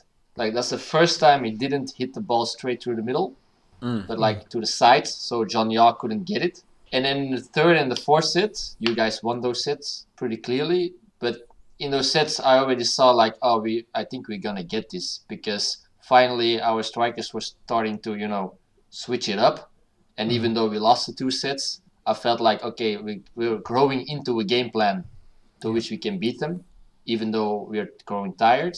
And then it just comes down to like, if you guys win the second set, there is no fifth set, and it's over Yeah. right? We, we didn't have the time to grow into it. I mean, Australia had a set point in every set except for the first set. The opportunities were definitely Yeah. there. No, we definitely had, we had, we had a set point in the first set. Did we? We had a set point in every set. Yeah. Um, I just want to make some quick comments about the uh, the commentator. I, I actually love the accent. I, I love that he clearly doesn't know anything about fistball, but his accent is still making it work. Uh, but just a couple of things about him. First of all, he called us Argentina about three or four times during the broadcast. All the time. Yeah. yeah, and he didn't correct himself. He just said Argentina, and he'd just have a big pause, and then he'd just keep going. I was like, okay.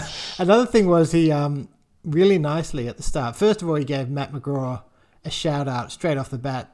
Said how old he was, forty two, and then uh, and then he said then at some point he during the game because he was going kind of slowly. He I guess he just saw all of our ages and he was just like oh, and he started reading out how old everyone was, and then he said very nicely, "Oh, this Australian team is very experienced, not old." Yeah. I wrote that down on my on my on my notation sheet. Like he said, the Australian team is very experienced. Very experienced. But then further on, I think it was in the fourth set, he kind of said, "This squad is a very old squad." that was his exact words.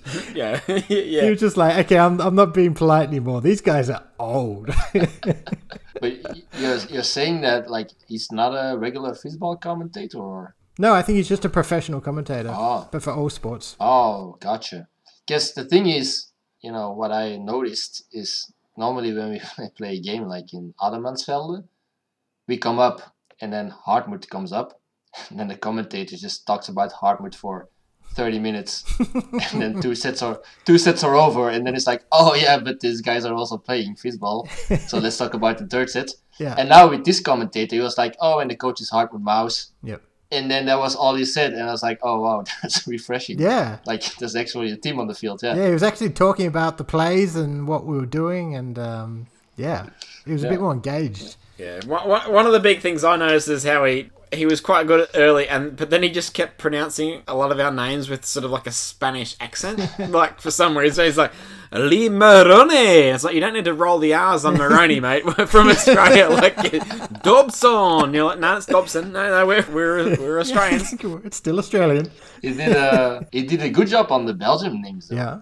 Like they were all wrong, but they were less wrong than the, the normal regular German football commentators. But we have some hard ones like Van Berendonk. It's not, it's not an easy name to pronounce. And then one of our back players, like his um his roots are in like Bulgaria or something. Okay. So his last name is like all these letters without vowels. Yeah, right. So they usually pronounce it horribly. And this guy, he did a good job Yeah. though. Like uh, He's a professional. yeah.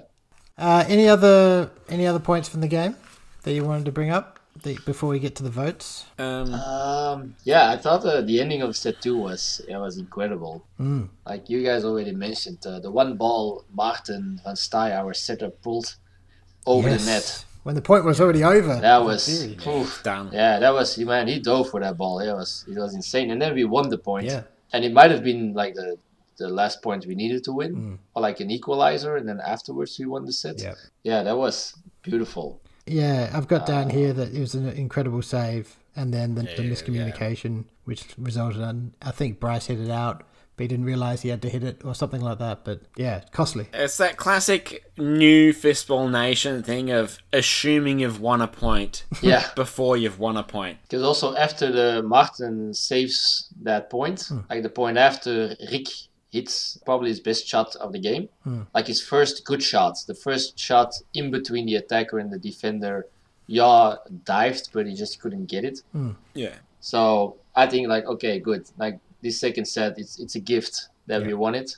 Yeah, because yeah, we were up 10-6, I think, at some point. Yeah, something like that. It was crazy. And then the fifth set, uh, I remember I was standing next to Rick because I'm also the assistant coach, so hmm. I was standing next to him. And you guys hit a lot of balls to him Yeah, because you know he's our main striker and he was getting better. So almost every point I had to say like, okay, Rick, move a little more behind.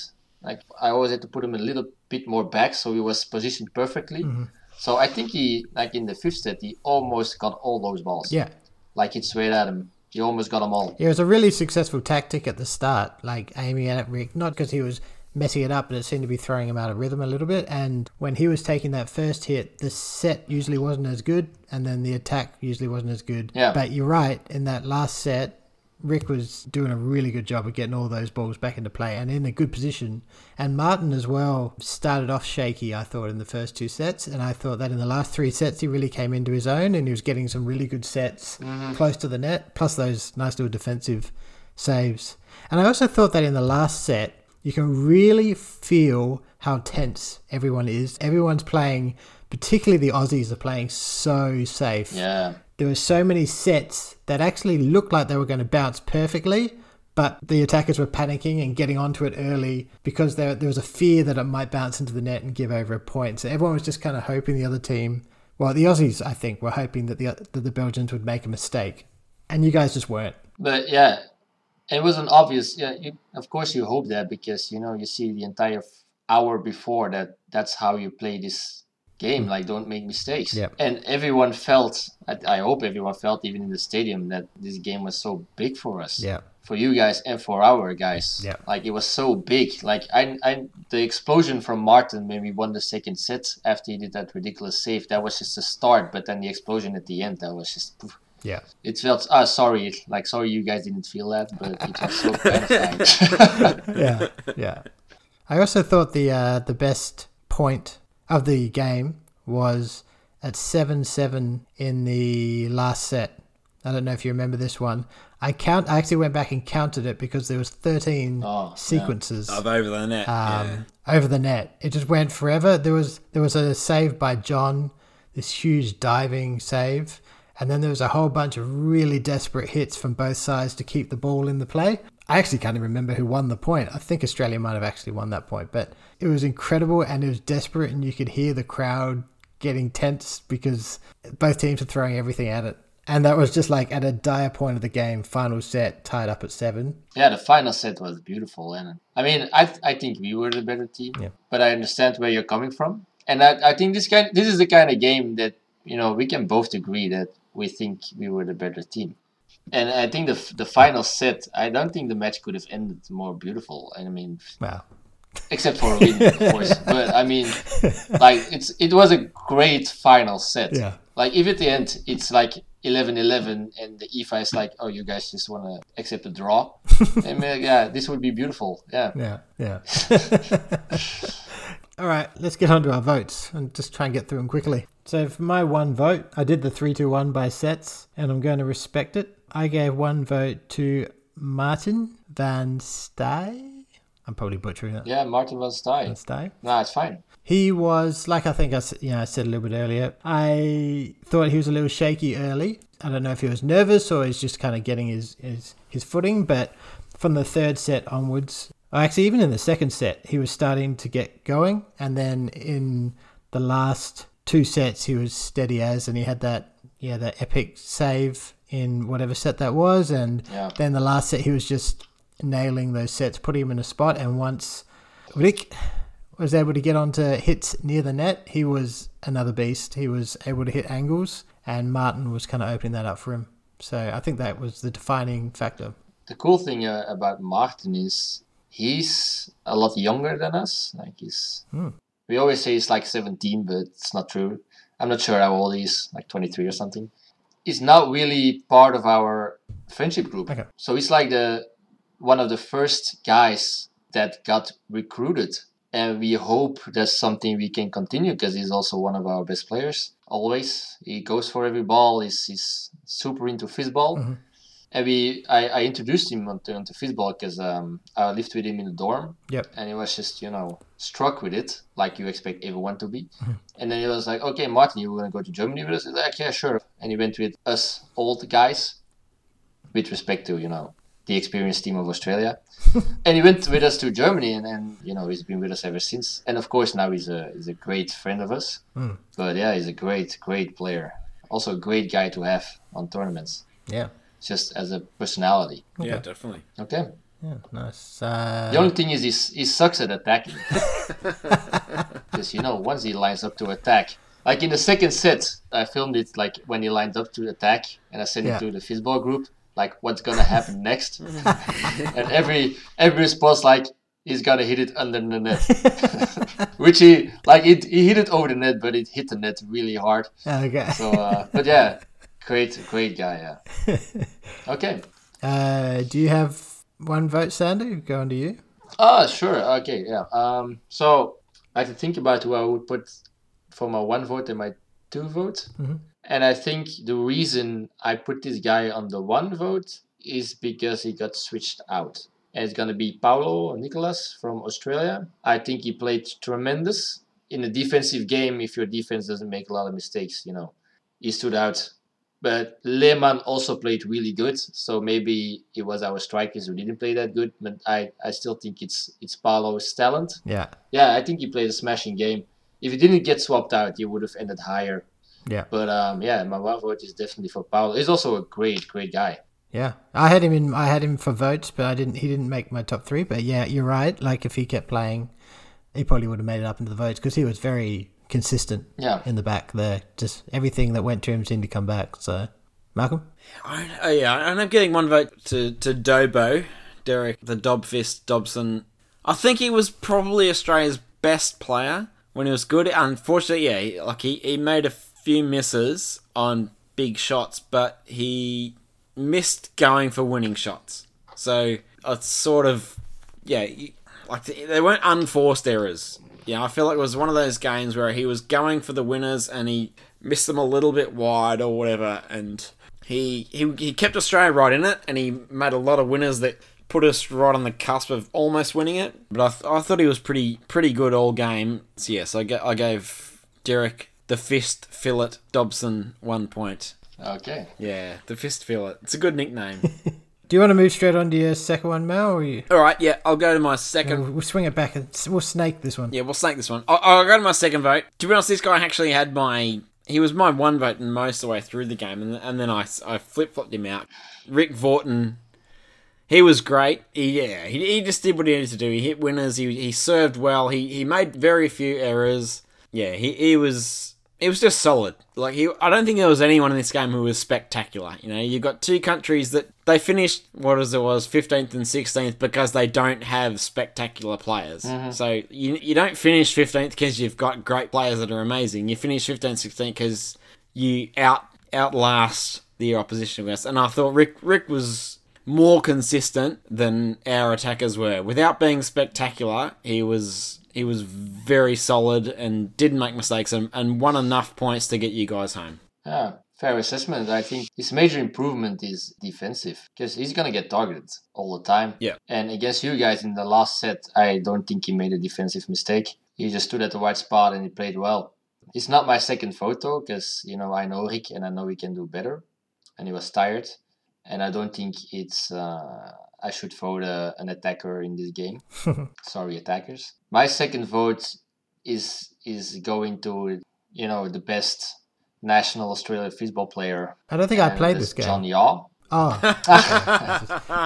Yes, well played, Senor Milne. Yeah, so I, I put in John Yaw, and I, I first put him behind Paulo because I think Yaw made some mistakes in the first sets, but he came back and yeah, both of your defenders. It was really hard to choose. You know, if if Paulo didn't get swapped out, I would have went for Paulo, but I think Yaw played a really great game. Also, he's not as experienced experience. Yeah, yeah. as the rest of your team, and I think it also gives him an edge to maybe you know last a little bit longer. Yeah. But I think I think every set he was just good. Mm. He just played good. If he did the reception, his balls usually went deep into the field, Yeah. making the setter's job a little bit easier. So yeah, that's who I had for my second vote. Nice. For my second vote, it's actually very similar to Mal's. I have Rick as my second vote. Um, obviously, he is your main attacker, and he is the main driving force of winning points for Belgium. And he, I mean, man, he can he can really whip it sometimes. Oh. Like when he gets onto it, sometimes it just the way the speed at which it hits the back of the court is actually comparable to, to some of the better teams. I think he was struggling a little bit with getting sets close enough, and like you were saying, he was doing a lot of the same kind of hits at the start, but then. One, as the game went on, he was hitting angles a lot better. He was hitting openings. Like when John Yor can't get to a hit, Yeah. um, he's hit a good hit. So, yeah, I gave him my two votes. It's super important. So, Yeah, Wait, so- yep, go. Ah, sorry. So yeah, Hartmut is always uh, yelling against Rick because Rick is our best player, and when he's like in his mindset, like I'm just gonna hit it hard through the middle, and it's gonna be easy for the opponent. Hartmut is always yelling, and I think I remember in the in the end of the second set, he hit this one ball that Chan Yao just couldn't get, Mhm. and in my mind. It was a point that Hartmut was just yelling out of excitement because it was finally what we know that Rick can do, and he, he should just do it more often. Yeah. But yeah, An interesting side note: I think there was one drop shot in that entire match, yeah, very little. which is just it just doesn't make any sense, really. Uh, Yeah. like a lot of tired. Because your attackers were your attackers were way back. Sportsmanship, maybe. Yeah, that's what. you- Should I jump in there and give my three votes? sure. Uh, my three votes was Martin Van Stay. He, he was your uh, setter, yes? Yes. I don't think he played an amazing game or anything, but I think one of the biggest reasons Australia lost was inconsistent setting, is that we lost a lot of points with bad sets that flopped over the net. And Martin Van Stay, without being spectacularly amazing, he set really consistent sets all game to put you guys in good positions, and I couldn't put anyone ahead of him on their influence in the game for me. Yeah, it's fair. Okay. So now uh, my turn or your turn, Chris? Yeah, sure. okay, sure. So for my three votes, I put Bert, Bert Stoelen, hmm. because he's just you know he's dependable. He doesn't make mistakes, and the, the thing he does really well is um, apart from going for every ball hmm. and also being chill and the best teammate you can ever imagine.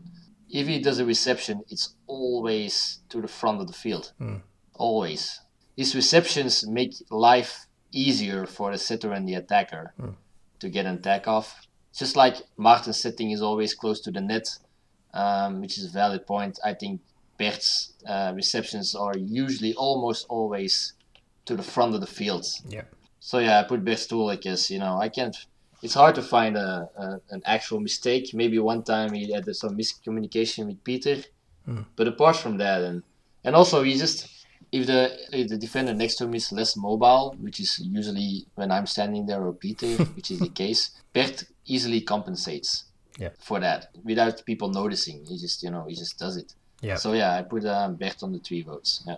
I thought him and both him and John were like standouts as far as diving for the ball. They both had spectacular volleyball type saves, and I wanted to give both of them votes, and both of them got individual votes in my set by set. But I think that neither of them got enough of the ball during the game.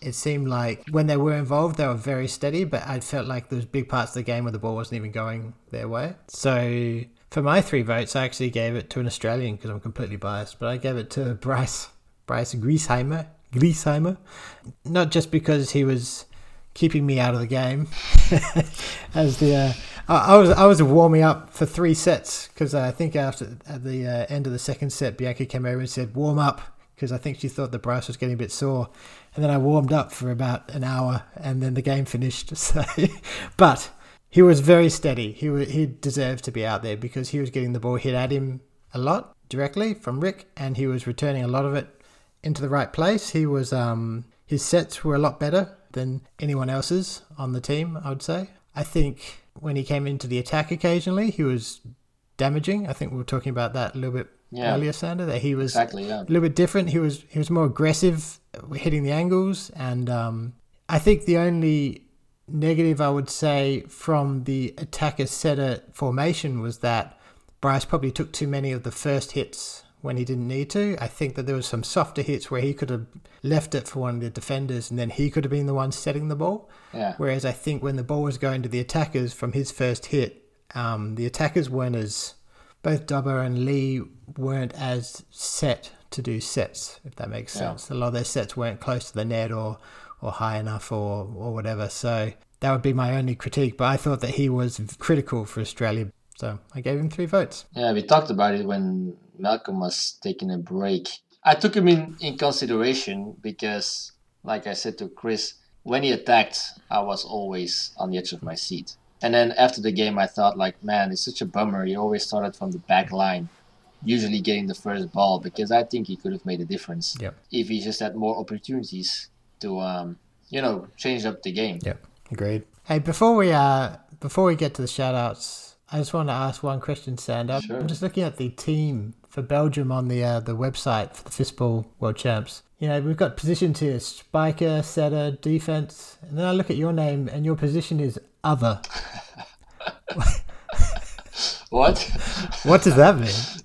normally, normally they put like all around. Oh, all around. Other, that's Other. get to the get to the waters. That's probably what you should have told them to put. it's probably it's probably a, Other doesn't sound good. a bad translation or something. You know, the IFA doesn't speak English. You know that. Yeah, right. Other, wow, I, I need to uh, message Roger about that because you know that doesn't fly. Unfortunate. Yeah, I'm kind of like a team mascot, and sometimes I'm on the field as well. Fist. Ball. Guys, let's get to the shout outs to finish off this episode. As we cross over the four hour mark, I'll put that on the edit. Um, who wants to start? Sander, do you, want, do you have any shout outs that you want to send out into the fistball or otherwise world? Yeah, I got a few. Yeah. First, I I have a great story about our chaperone. Ours was Rolf Siegrist. Uh, shout out to Rolf. So you, you talked on, on podcasts about how most fistball clubs come out of these um, turnierverbonden, yeah, these gymnast clubs, right? Yeah. So Rolf is this is the old guy with a white mustache, giant arms, giant legs. And then after every match, we would always start drinking a little bit because we're professional players. And they're like, "Oh, Rolf, do you want to drink with us?" And he's like, "No, no, no, I stopped drinking. I stopped drinking." And at one time, he's like, "Okay, all right, I'll I'll drink a beer with you guys." it he drunk a lot, like only those Swiss gymnast guys can. and then at one point, we're out of money, so Rolf is like, "Here, take my wallet." And like, Rolf, I'm, I'm not just gonna take your wallet and get beer. Go with me. And then it's like, but Sander, you are my friend. and he says it in Dutch. Yeah. He says, Jij bent mijn vriend, which is awesome. So uh, yeah, the, the chaperones and the organization, it was so it was so well done. Yeah. And Rolf was with us at the sidelines. He always brought us um, bananas and Yeah. water and stuff like that. It was beautiful. Yeah. I don't know where they found him. He's just amazing guy. Yeah. Um, Rolf, love you. You're also my friend. And then, um, yeah, of course, Roger Willen, I want to shout out to mm-hmm. because you know he's like the the godfather of fistball. And also, he told us he wants to play a set with us in Jona next summer. So that's gonna be legendary. Hmm. and I, I'm pretty sure he's gonna be the best guy on the field as well. Yeah, probably. Then I want to shout out Jochen and Guido because they showed us what fistball is all about. It's, it's like, do they people just, you know, list off all the shout outs in a list? They can do. Yeah. Or how do you usually do it? You can do, if you've got a long list, you can just list them off or you can talk a little bit about them if you want, but it's up to you. Okay, so uh, this one, maybe I want to talk about it. So I'll shout out to Marco Zoll and their, his team. Um, I will shout them out, SV Erikshagen. So they made songs for us. So when we come on the field, Yeah. they make songs for us. It started with uh, Ricky's on Fire. it's like Will Ricky's on Fire, the same song. Yeah. Nice. But then they also made one about Bert. Uh, I'm gonna try to sing it. It's a well, everybody's heard about the bird. Bird, bird, bird. Bird is the word. Yes, very nice. And then they also made a song. They also made a song for me. It goes like, um, "You better watch out. You better not cry. You better not pout. I'm telling you why. Sander Koyen is coming on fields." Yes, I'll pay that. Well, yeah, that's pretty very good. nice. So- very Yeah, nice. that's pretty good. yeah, those guys are amazing. They also bought our fan shirts. We gave them a few shirts, and they're always there. Yeah. Then a shout out to Ines Meyer. I don't know if you know her. Yeah. She was a striker for Austria. She won an award last year for the IFA. She came to Belgium two summers ago just to give us training. So she slept. So like she literally slept on my floor for two nights, Wow. and then she gave us training. She's a she's an amazing person. Hmm. And then I think I'm almost done. I, I also want to shout out Mario Elina Schmidt. I don't know if you know them. Of course. Yeah, yeah. So yeah. Mario Schmidt, he's uh, one of the coaches of Pfungstadt. Yep. He always wears a cowboy hat. He's a big fan of Belgium. He's also a big fan of the other part of Fistball, which is the you know after party. um, he played for us one match indoor tournament. I posted on Facebook like, "Does anybody want to play for us?" And then Mario called and he's like, "Oh, I will be there." nice. and he was easily the best player on the field. Yeah. And he's also our sponsor with Fistwear. So next summer we're gonna be wearing his shirts uh, for the big tournaments. Yeah, he he came out to Australia about three, four years ago Ah, gotcha. with with Lena, Yeah, with and Lena. they gave us a little coaching training thing. Yeah. Yeah, I met them when they were coaching the Polish girls on the World uh, Championship in Linz. Yes. And those girls, they did fantastic. Yeah. They uh, they achieved high above what everyone expected. Yeah. But Lena and Mario are just great coaches. Like when we first met Mario, he was just like sitting in his lawn chair drinking. like, who is this guy? Just showing up. Also, we asked him if he wants to coach us our girls team, and it's like, as long as you pay my drinks, I will be there. But then when he's actually coaching, you realize how much he knows about fistball Yeah. and he, he's also he's got a great way of explaining it. He makes it easier easy for beginners to understand what he's trying to convey. So he's yeah he's an amazing guy, Mario. Hmm. Yeah, and then Valentin Weber, I think is one of the big parts of the IFA presence, or the entire media team of the IFA. Yep. And he also made a promo video of us, which is gonna show up on Facebook soon. Cool. Be sure to like and subscribe. um, but yeah, he's a, great guy. So I think those are my shoutouts. Nice.